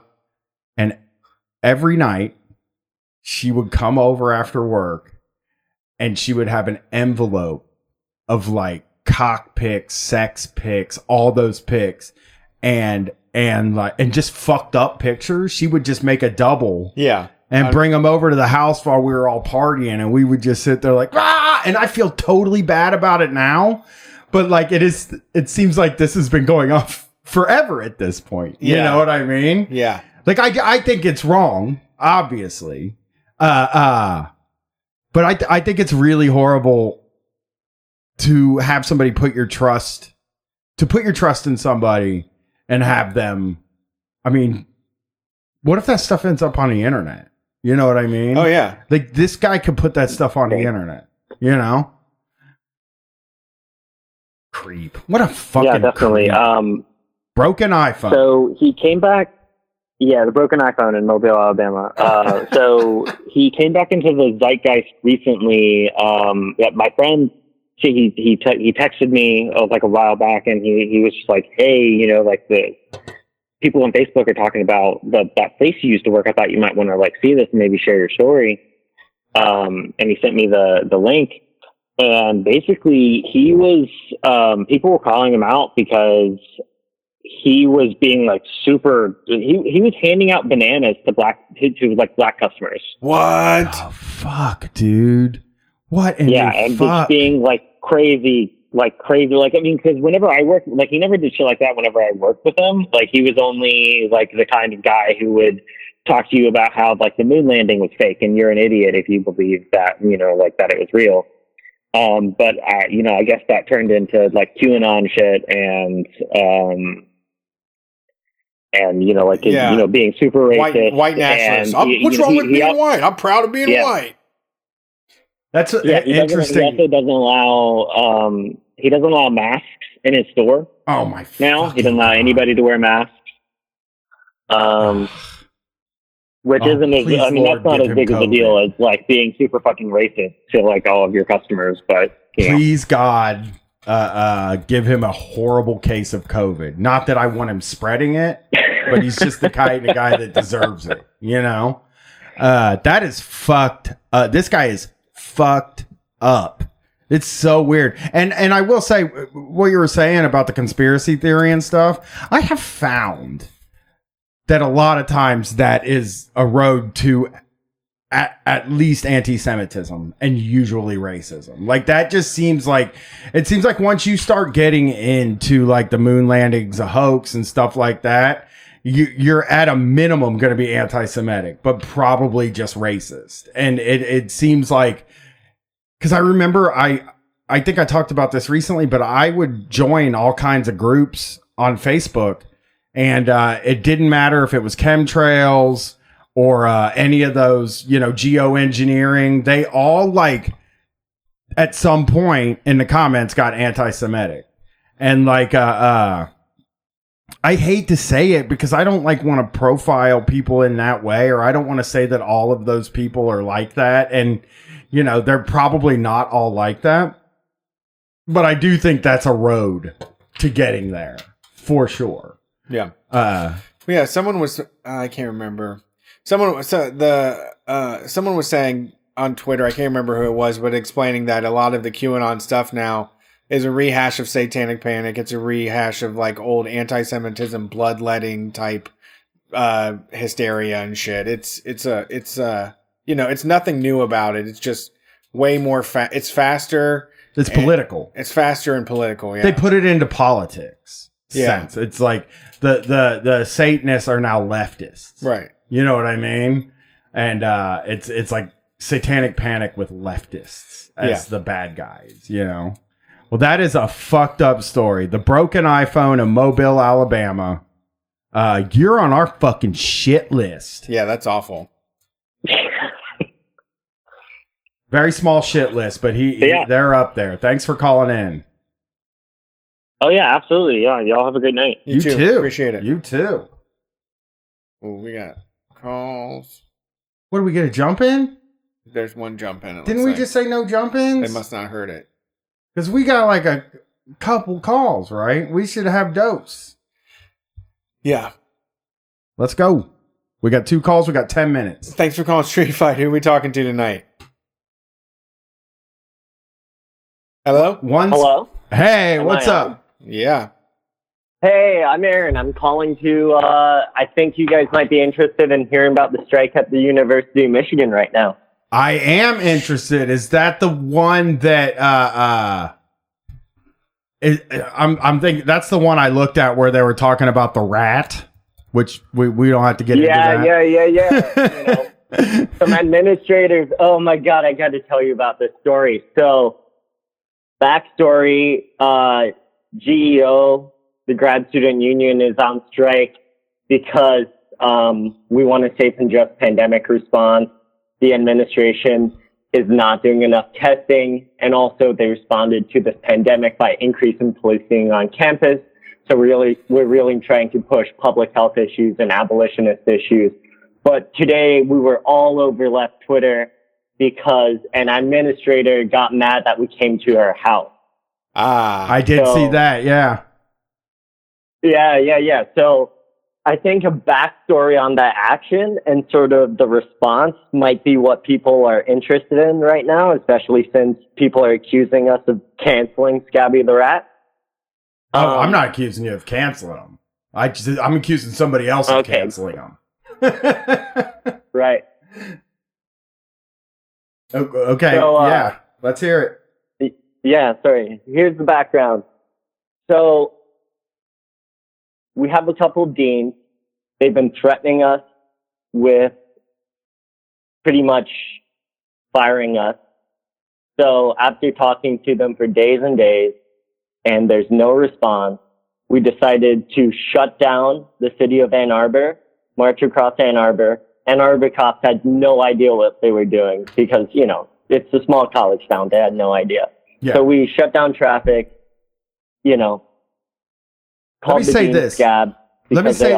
Let me say this real quick. Uh, uh, we're supposed to hate people from Ann Arbor, but me and Brett are so uh, such kind and good souls that we we like you people in Ann Arbor. We we don't care about some petty college rivalry. I mean, is it really a rivalry at this point? Like, we can't win a game right now. So, Yeah, I mean, but you know, if you saw how people treated here, you would be like, oh, it's still a rivalry. oh no, I grew up in Cincinnati. I'm well aware how much you guys hate Michigan. So, I don't. I never did. I had a Michigan starter jacket when I was in high school. Mm. Yep. I'm oh, an really? iconoclast. What changed? Uh, I just don't Oh, watch okay. football that much anymore, you know? And I also am, I mean, I'm currently wearing a hat for a Japanese baseball team that I couldn't even tell you the name of. So I, I'm just, I'm a, I'm a hat guy. And when you wear a hat, you got to wear sports teams on them because that's all they make, you know? So thinking about buying a Phillies one next. Interesting. I like the accent. Yeah, yeah. Wooder. You guys say water. Hey, get that water. I gotta go get water ice. you know? Yep, all the time. Yeah, I gotta get a Coke. Let's go get a Coke. You ready for that? yeah, I am. Hey, we're gonna go have some Coke in the water. Let me get that drawn right there. Yeah, you gotta get one of them Johns.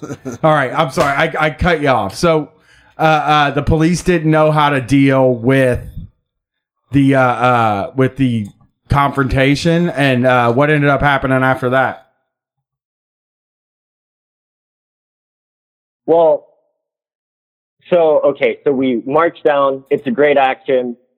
Everyone's riled up. We go through Ann Arbor. Great action. Then afterwards, we hear from a bunch of faculty that they were concerned that we went to someone's home. It was a step too far. And then um, what happened afterwards, where they also accused us of drawing anti-Semitic imagery. Yes. So we had to sort of do the, I guess, the diplomatic organizational response, which is say, look, this is Scabby the Rat. Scabby the Rat's awesome. Um, that said, we're going to avoid using rats in the future just so that we are not prone to sort of these bad faith attacks. Yeah, I mean, who did the attack? Uh, uh, it wasn't people with you guys, right? You, you people. No, no, no. It, it was it was largely uh, faculty. Yeah. So that kind of stuff.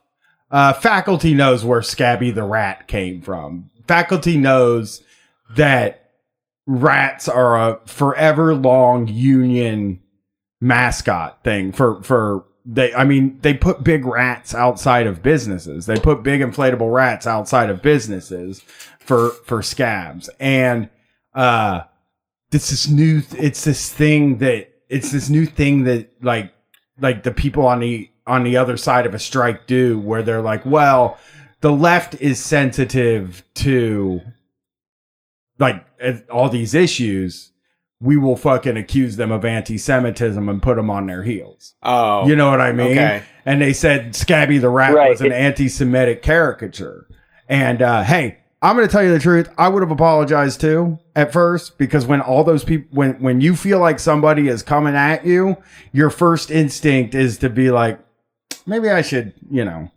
maybe i maybe i did mess up. You know what i mean? Maybe i did. But uh uh you know i think that's a, like a real that's a new cheap shot that the union busters try to do they'll, they'll like accuse you of racism or Yeah. something like that because they know that you're sensitive to that it's not that you're it's not that they truly think that they they are using your they're using your your uh sensibilities against you you know and uh it's real dirty and I hate it. Absolutely. Yeah, I hate it. Uh, but uh, I didn't think you guys canceled the rat. I I I I am for your strike, and I am also uh, I'm a big proponent of Scabby the rat, and I also think I'm just gonna say this. I do think it's odd. Uh, uh, it would be nice to get an explanation out of the person who who said that Scabby the rat was anti-Semitic because like what are you saying there Yeah. Like, what's what why? Like what are you what like what stereotypes Show your work. what are you playing? Yeah, Yeah. because it feels like you're saying it, it it feels like you're saying something anti-semitic when you say this. You know what i mean? Because you know that we weren't setting out to attack jews on Yeah. this thing. So you're reading this in the worst possible it's like the worst bad faith reading of Yeah. something. And and we know it's cynical and it's just we have to i think that like it's very hard because again you don't want to feel like you've offended somebody on that basis you know you you want to feel like if you offend somebody it's sort of the right people and uh, you do it in a way that doesn't take down other people and uh, uh, I don't. I, I. I didn't think it. I. I didn't blame anybody for for making that tweet because uh uh you know your mind can get real fucked up when when those accusations get leveled against you. Well, yeah, I appreciate it. Yeah, it's been a pretty hectic couple hours, but I think everyone's sort of looking forward to the next week of, you know, shutting down the campus again. Yeah. So is there any way people can help you? Yeah, so we actually have a donation link for sort of a strike fund. People go to our website, um, geo3550.org. You can find the uh, strike fund on there. And also, we're doing remote pickets as well. So if you go to bit.ly slash geo picket, you can sign up and help picket with us which is virtual picketing is when we just basically harass administrators and try and get us to safe campus. So, I mean, judging by the amount of bullying we got for talking poorly about Scabby online, I think we got a lot of people here who could help out, you know? Yeah, help them out. I think uh uh I, I, I think what you're doing's right. I, I was like looking into stuff and it's a it's a virus hotspot now because of some some policies that the school made. And uh um thanks for calling in and and help them out. Yeah, absolutely. Have a good night. Definitely. Thanks. Bye. Bye. Peace. Last call. Last call. Thanks for calling Street Fight. Who are we talking to tonight? Fucking make me feel Hey, fellas, this is uh, Garbage Dick. What's up, garbage dick? Hey, uh, yeah, I've been listening to your show for a long time. It's the first time I called in. Um, you know, solidarity with your last caller uh, from U of M. I lived in Ann Arbor for most of my life, and uh, I wanted to call in. I don't know if this is like a common issue with with many of your listeners, but like I'm having a little bit of a crisis of conscience, I guess, just uh, with like my career, and uh, well, so so I'm I'm 37, right? Mhm. And uh, my when I look back at like my job history, it's been kind of a murderer's row of like industries that are questionable, right? Like I got out of college, I went to work for the pharmaceutical industry, um, and then I worked for the financial industry, and then I moved to the Cuyahoga Valley. I moved to Akron, and I went to work for you know, I was like, I'm turning over a new leaf. I'm going to go to work for uh, an industry that really cares about people. And I went to work for an energy company. Okay. yeah, but I So, so I, I mean, my uh, my politics have have uh, you know moved left, I guess, over over time. Um, and I would I consider myself a leftist now, but I also like I'm pretty comfortable right now, and and that's like the problem. Like I don't. I hear all these stories, and like you have you have such heroes that call in every week. They're doing like their direct action, or they're like you know uh, standing up for themselves against various small business tyrants. And it's like I just I look at spreadsheets, but man, it's like you know they pay me like eighty five thousand a year, and I get like four weeks of paid vacation. You know, it's like I don't want to I don't want to find a new job, but at the same time, I get like I'll get flyers in the mail that are like you know the red Chinese are trying to take over Ohio's energy grid, and it's I've like seen that's that's us doing. like I don't like that, you know. Right. Yeah. So I, I I don't know. Like, what do you guys think? Is is it okay to like sort of compromise yourself and I I don't know your values? We've never been the type that would say, I mean, unless you're a cop or something like that. We've never been the type to to kind of say uh, uh, that you should feel bad about your job because we're all uh, we all have to live in this world, and uh, uh, these these things happen, and uh, they're gonna happen with or without you. And uh, the only thing you can really do is is put energy toward put energy and resources towards sort of fighting to destroy your job. I guess is the way I look at it. Like it's kind of like uh, uh you know, do what you can to help with left causes, whether it's, you know, putting money towards it. If you can get to a picket, you can go go to the picket, be a warm body there, and uh, uh, you can still live your values in the situation that you're in. You know, there's nothing. I I I.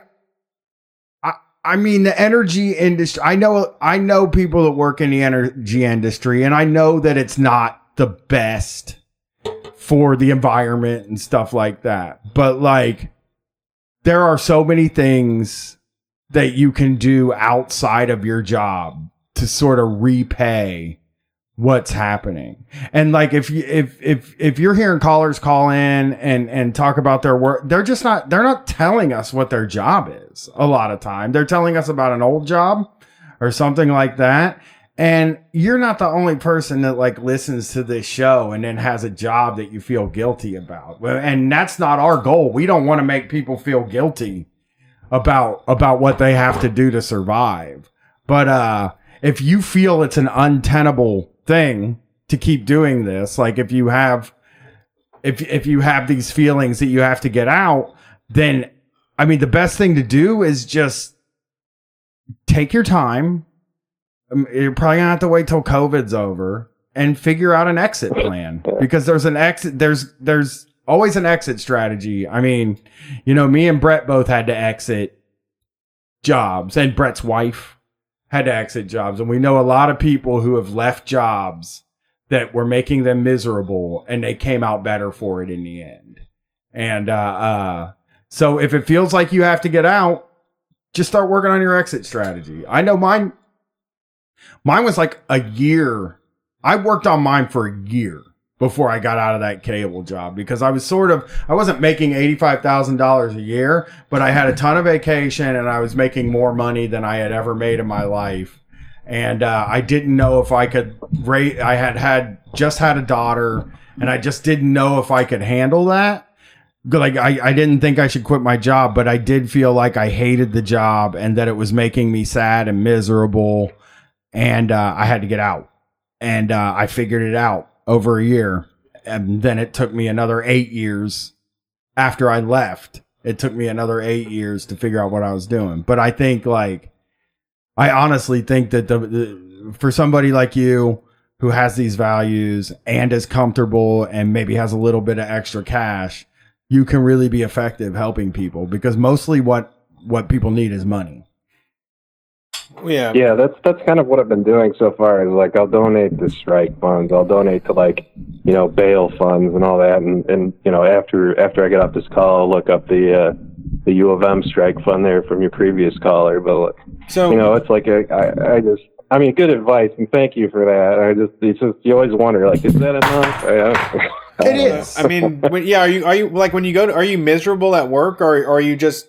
Do you have have you found yourself in just a comfortable place, and now you've got the extra time to think about to to like torture yourself, basically? Yeah, see, that's that's the thing, Brad. It's like I'm not miserable. I'm I'm pretty comfortable Yeah. because the thing is, when you work for a big corporation too, a, a lot of it's very frictionless. You're not dealing with the kinds of terrible, you know, interactions that some of your callers have in like small businesses.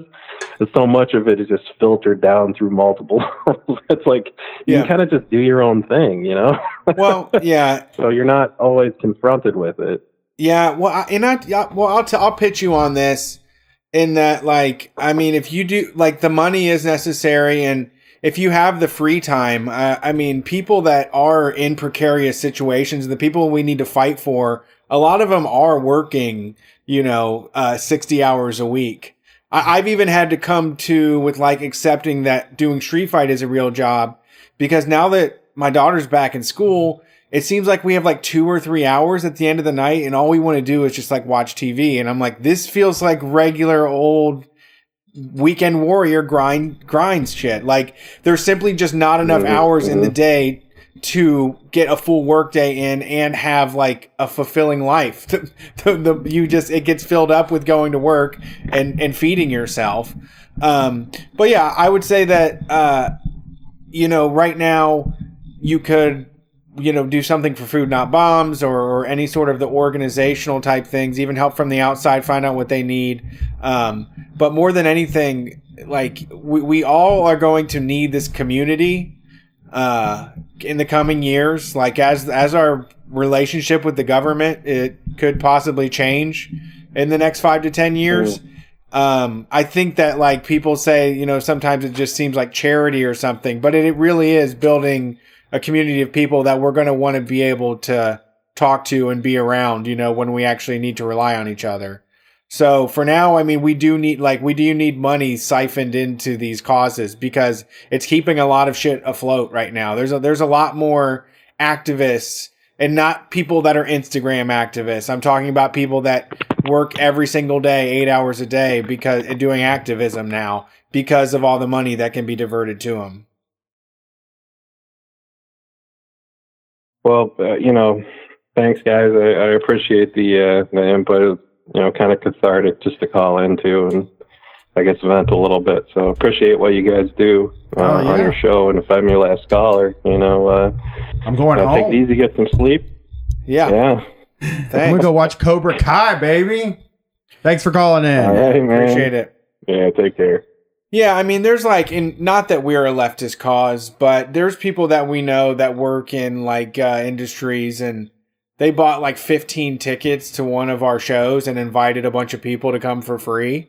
And I was like, oh, I would have let him, I would have hooked you up, you know. And they were like, well, you know, I have extra money, and I just wanted to get like swished around in these type of areas, like injecting cash into this area, in you know, into these projects that that people have that are way more important than us, but you know, part of that community. And, you know, I, like Eric uh, P, who I met on the West Coast and called in, like, I mean, I have that, I have that survivor's guilt real bad. I think that I've been, uh, been trying to, you know, like when I saw, uh, when I look at the number of people that are getting kicked out of their houses, when I look at the amount of people that are, their, their, uh, unemployment just got taken away and stuff, you know, it does make me feel relatively guilty to be comfortable and, and have groceries delivered to my fucking house. Um, but at the same time, you know, uh, I also enable am able to provide other things that are helpful, and you know, I, I'm not like you know th- that sounds like an incredible am- amount of money, but the people that have more are ha- like the the amount of money that's above a hundred thousand dollars is just obscene. You know, for your average worker's pay. You know, like there, it's not an obscene amount of wealth to have a, a job that pays eighty thousand dollars a year. No, not at know? all. Not at all. It's enough to feel. It's enough to actually just not have to check your bank account all the time. It's enough that you can pay your bills on auto pay. put your bills on auto pay, pay back your student loans, right? Like, uh, pay get your car payment done. You know, I will su- never put my bills on auto pay. Yeah, I've pretty I'm much decided I'm never going to be able to do that. That's just the life I'm living.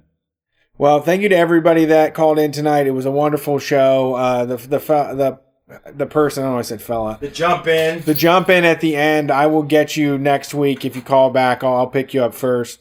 Uh, you can message me if you want to give me the number. I don't know if it saved it. Uh, we are Street Fight Radio. Uh, we'll see you on Wednesday. Peace.